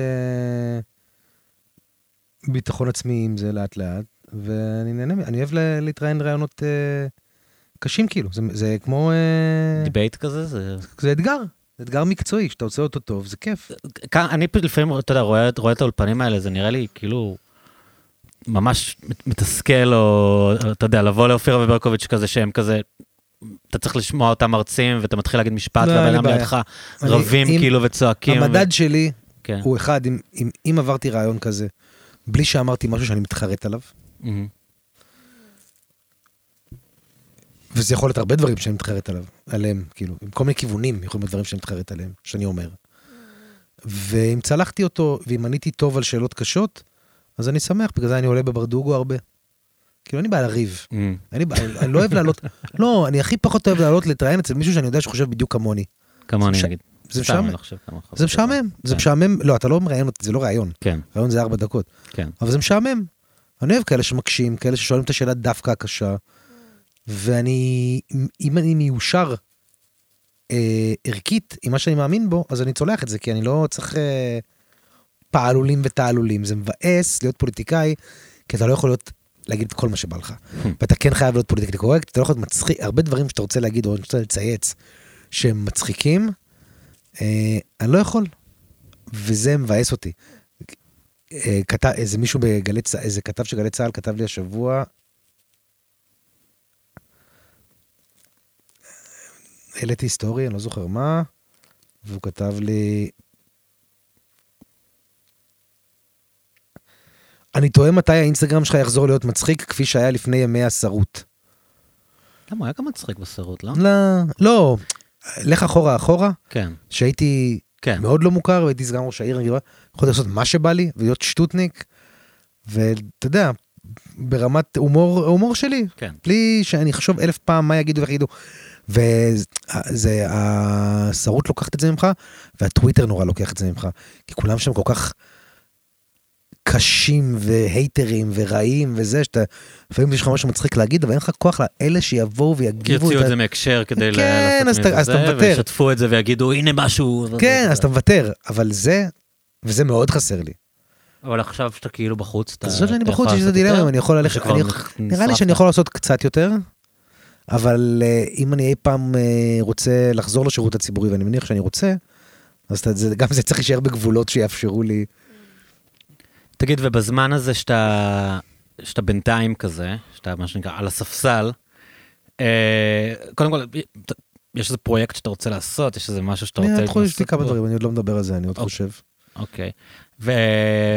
ומבחינת להיות בתקשורת, היית לוקח משהו בתקשורת? א', אני אעשה תקשורת. לא. לא רק להתראיין, לא יודע. היית לוקח תוכנית רדיו? או שזה נראה כן. לך מיתוג... לא- כן? כמו שיש תראה. שלי וגואטה, היית עושה זמיר ו... קודם כל זה לא. אותו דבר, כי שלי באה מהתקשורת לפוליטיקה וחזרה לתקשורת. כן, אבל הוכחת כבר שאתה, אני בטוח שאתה יכול לעשות את זה מעולה, כאילו. ו- לא הייתי עושה שלי גואטה, כשאתה עושה שלי גואטה זה כל מה שאתה עושה. זה כל יום, שעתיים, כל יום, זה אקטואלי מאוד, זה רציני מאוד. אתה שואל אותי אם הייתי רוצה שזה יהיה הגיג שלי עכשיו, גדול עליי. אבל האם הייתי רוצה להשתעשע עם הרדיו, שיהיה לי, סתם, כן, אני מרחיק לכת כן. רק שאלת, תהיה לי תוכנית שבועית, שאני אוכל גם לעשות בפוליטיקה, גם קצת צחוקים וגם קצת מוזיקה. הייתי, הייתי, אני חושב שהייתי רוצה לפעמים, כי אני מאוד אוהב רדיו פשוט. ואני אוהב להתראיין ברדיו יותר משאני אוהב להתראיין אז למה בטלוויזיה. שלא תעשה פודקאסט? יקשיבו לך מלא. אני שוקל גם את זה. זה מגניב. אני שוקל גם את זה. אולי אני, בינתיים אני שוקל לעשות chat room בקלאב האוס. אה, yes, תזמין אותי, טוב, אבל תפתח לי גם שאני אוכל לדבר. אני- אני- לא, זה לא הגעתי הראשון שייתן לי לא לדבר בצ'אט שלו. עוד לא- לא הגעתי לרמה שאני עושה צ'אטים כאלה. אבל אמ, אבל רדיו זה דבר שאני לא פוסל השבוע, וכאילו, ואני מניח שהפודקאסט הזה יפורסם אחרי, אבל בעוד יומיים אני עושה, מתארח חצי שעה בבן כספית וינון מגל ביום, אה, בחמישי בבוקר. מה, זה מין מנחה אורח כזה? כן, לחצי שעה, על פוליטיקה, כזה. סתם. על מה היית מקבל כל מיני הצעות, על בעיקר מה היית מדבר. שהוא לא פוליטיקאי? junk food. מה, היית נותן ביקורות? לא, הוא מדבר. אה, אתה לא יכול לריב עם אף אחד עדיין, זה בעיה. אני יכול לריב מחוץ לתל אביב. דוכן סביח הכי גרוע בהרצליה. כאילו. מעולה. אמ, אבל תשמע, אבל גם ב junk food אתה לא חייב ללכלך, אתה יכול, יש כל כך הרבה טובים שאתה יכול רק להתמקד בלדבר על הטובים, אבל גם לדבר על- junk food, לא על מקומות, על אוכל עצמו, אני מאוד אוהב לדבר. אמ, אוכל זה דבר שהייתי יכול לדבר עליו הרבה. אה, עירוניות, ברור, ברור, כי אני יכול לדבר איתך שעה על המדרכה הזאת, הספציפית. זה מעניין אנשים. על הרוחב כאילו? שלה. אם זה מעניין אנשים, יש ז'אנר קטן של אנשים שזה מעניין אותם. אבל... אמ, אז פוליטיקה, junk food, כדורסל, NBA, אוהב מאוד. אה, אני גם מתחזק את האהבה הזאת, כי זה כאילו הדבר היחיד הסמי גברי שיש לי בחיים, כאילו, סמי גברי של... אה, אני אוהב NBA. אני מבין, ב... אני יכול להגיד את השמות של שחקנים, וכאילו מי שיחק טוב אתמול וכזה. אתה קם אה, למשחקים? אה, גמרים. גמרים. כשאתה יודע, כשהייתי בן 15 הייתי קם לראות דורון שפר בקונטיקט, כזה קבוע. וכשהייתי בסרימים, ואתה יודע, גם ככה אתה ער בלילה, אז משחקים גדולים, ברור, ואולסטרים, ופלייאופים והכל. עכשיו אני אקום לראות את הסדרת גמר. אבל זה- אם אסיה מעירה אותך גם ככה. היא לא, עשיתי לה חינוך שינה בגיל ארבעה חודשים. כן. עשיתי לה חינוך, ברור, עשיתי לה חינוך שינה. ומאיה- כמה היא כבר? שנה וחודש. ומאיה סיפרה על זה באיזה כתבה והרגו אותה. כל מתנגדי החינוך שינה. אה, נכון, היה עניין הרגו סביב אותה, זה. הרגו אותה, מסכנה. מה, אני אני לא. רואה, מה מה הדילמה שם? כאילו, על מה הם על מה הם הדילמה רבים? שאתה- כי הדילמה היא שאתה צריך אה, בעצם, השיטה מחנכת את הילד, או ילדה, במקרה שלנו ילדה. זה- אמרתי לפסיכולוג, דיברתי הרבה על אסיה אה, בלשון אה, ילד אצל הפסיכולוג שלי, והוא אמר לי, יש לך ילדה, אתה יודע. אה, אז אה, זה גור- אה, מחנך אותה להרגיע את עצמה לבד ולהרדים את עצמה לבד. ואז כשהיא נכנסת לישון, היא נרדמת בקלות יחסית, ואם היא מתעוררת באמצע הלילה, אז היא מדברת לעצמה ונרדמת חזרה. ומה שזה מייצר לאט לאט זה שהיא ישנה שינה רצופה. כשהיא ישנה שינה רצופה, גם השינה שלה יותר טובה, וגם ההורים לא משתגעים. והמתנגדים אומרים שזה עושה לא, טראומות פסיכולוגיות לה- לילד שהוא... כן, הוא לא- כדי להגיע לזה אתה צריך במשך כמה ימים לתת לה, בשיטה מאוד מתודית, לבכות. היה פרק כזה שאתה- במשתגעים מאהבה, אני זוכר. לא זוכר. שהם בדיוק יושבים והיא בוכה והם הם נקראים מלא ללכת לחדר ולתת לה לעבור את זה. אני זוכר, זה- ראיתי את זה בתור כן? ילד בן 12. אז כן, זה זה. אז. שאתה כאילו צריך לשבת ולשמוע אותה בוכה ולהגיד אין מה לעשות, צריך, צריך לסבול. כן, אז כשעשיתי את זה באותו שבוע, מאיה הלכה לישון אצל הוריה. כי אימא לא יכולה לעמוד בזה, נראה לי זה עניין גנטי. או... ואני, אתה נכנס כל דקה ואתה מלטף, ואתה... יש איזו שיטה, כאילו הלכנו להדרכה מיוחדת על איך עושים את זה. אבל מה ההתנגדות? שזה עושה טראומה לילד? כן, שאתה לא יכול, לא, הילד... לא, אני לא, חושב שצריך לבדוק מה הדוסים עושים ולעשות אותו דבר. אני מאמין שהדוסים לא קמים. אני לא יודע, אני מאמין שמאז שעשינו את זה, אסיה, רוב הלילות, רוב הלילות, נכנסת למיטה, קמה, אה, נכנסת למיטה בשמונה בערב, קמה בשבע ורבע, וואו. מאז שעשינו את זה. יש רגרסיות לפעמים, ויש לילות שהיא חולה, ואז ברור שמרמים ומלטפים ומחבקים והכול, אבל באופן כללי, הדבר הזה מייצר, ואז היא, היא גם ישנה יותר, היא מתפתחת טוב יותר. וגם, מה אתם מתערבים? מה אתם מעבירים ביקורת? כל לא, הורה היא שיעשה שיתפה. משהו... מה? היא שיתפה את זה, כאילו, היא לא הייתה חייבת לשתף. נכון. אה, וילדה שמחה. לא, רגע, אבל יש הבדל? שנייה, שנייה, סליחה, כן. מצאת. לא, כי יש הבדל בין אה, אה, אימא מספרת מה היא עושה עם הילד שלה, לבין כל האימהות האחרות בעולם, מרגישות צורך להגיד לה אם היא בסדר או לא בסדר. משתפת. אם אתה לא בעד זה, go on living your life, אבל זה גם כאילו. כי זה היא, לא? היא מאוד אנטגוניזם בגלל שהיא עשירה, כאילו חלק אתה סבלת מזה מאוד, ואגב, אנשים כאילו עפו עליך שהיה את הסיפור הזה עם התמונה ו... וכתבת להם כאילו זדיינו, לא יודע, בשפה שהיא לא זדיינו. אמ, כאילו היא, אנשים, אה, יש אנשים שמעוררת אצלם אנטגוניזם, אה, אני אני מניח, בגלל מאוד- הכסף, כאילו, תשמע, לא? לא, לא רק. א', היא, היא, אתה יודע, היא... היא חיה באינסטגרם על 330 אלף עוקבים, ועושה המון רעש, ומאוד רועשת, והמון שטויות, והמון דחקות, ויש אנשים שחושבים שזה הדבר הכי מצחיק בעולם, ויש אנשים שחושבים שהיא בלתי נסבלת ברמות הכי... ככה זה, שאתה בחוץ, כן. out there, כן. זה יש בפוליטיקה. ובבידור, תמיד יש, אפילו אותך כאילו, יש זה- אנשים שלא אוהבים, זה אה, מפתיע אה, אותי. שלא לומר הרבה. הרבה, זה בסדר, כי הם לא מכירים, פשוט. נכון. כי הם לא מכירים. אה, בקיצור, אז כן, שנינו דמויות שלא לא בורחות כאילו מהחשיפה הציבורית, ואני מתמודד יותר טוב עם הביקורת, נגיד, אבל גם היה בת 30, אולי כשהייתי בן 30 לקחתי יותר ללב, אה, בין היתר. אבל נגיד שהיה את הסיפור ההוא, אה, זה היה לה מאוד קשה? היה לה קשה שהיא, היה לה קשה כשהיא הרגישה רע ש... שכאילו תוקפים אותי בגללה. Mm, שהיא סיפחה אותך כאילו? כן, אבל בסדר. לא התרגשתי מזה. טפל ועיקר, אחי, טפל ועיקר. זה לא, זה שטויות. כי אתה יודע שזה גם לא באמת יכול לפגוע, כאילו. לא, כי זה שטויות בעיניי. כי זה חוזר לנקודה של האם אני חושב שמשהו בסדר או לא בסדר. ואני אני יכול להזדהות עם ביקורת, אז היא תהיה לי קשה, ואם אני לא יכול להזדהות, אם אני עושה משהו לא בסדר וזה מעורר ביקורת, אני, אני רוצה למות. Mhm. אני לא מנותק, אתה מבין? אני לא חסר מודעות. אם משהו לא בסדר, ועשיתי דברים לא בסדר בחיים, ועוררו ביקורת ציבורית, ורציתי למות מהם. אבל כשמשהו לא לא בסדר, וסתם ההייטרים נטפלים, אז שיהיו הייטרים. מה לעשות? לא, אבל סתם אם אני תוהה כאילו מה, מה גורם סתם. לאנשים לשנוא ככה, מה גורם לאנשים כאילו להתעסק בזה, ואתה יודע, ולהגיד, "אה, אה, אתה יודע, כאילו למה... לא יודע, כל אחד מסיבותיו. אנחנו גם חברה מאוד ביקורתית. וגם יכול להיות שאנחנו מעצבנים, אתה יודע, זה... אי אפשר, שלא לקחת את הדבר הזה כאופציה, יש אנשים שאנחנו מעצבנים אותם, זה לא, אני מנסה להבין מה, קשה להיות. מה, מעצבן בכם, זה מה לא שאני שאלתי, כל כאילו. מיני דברים, לא יודע. לא בא לי לנתח את זה פה עכשיו. טוב, אוקיי.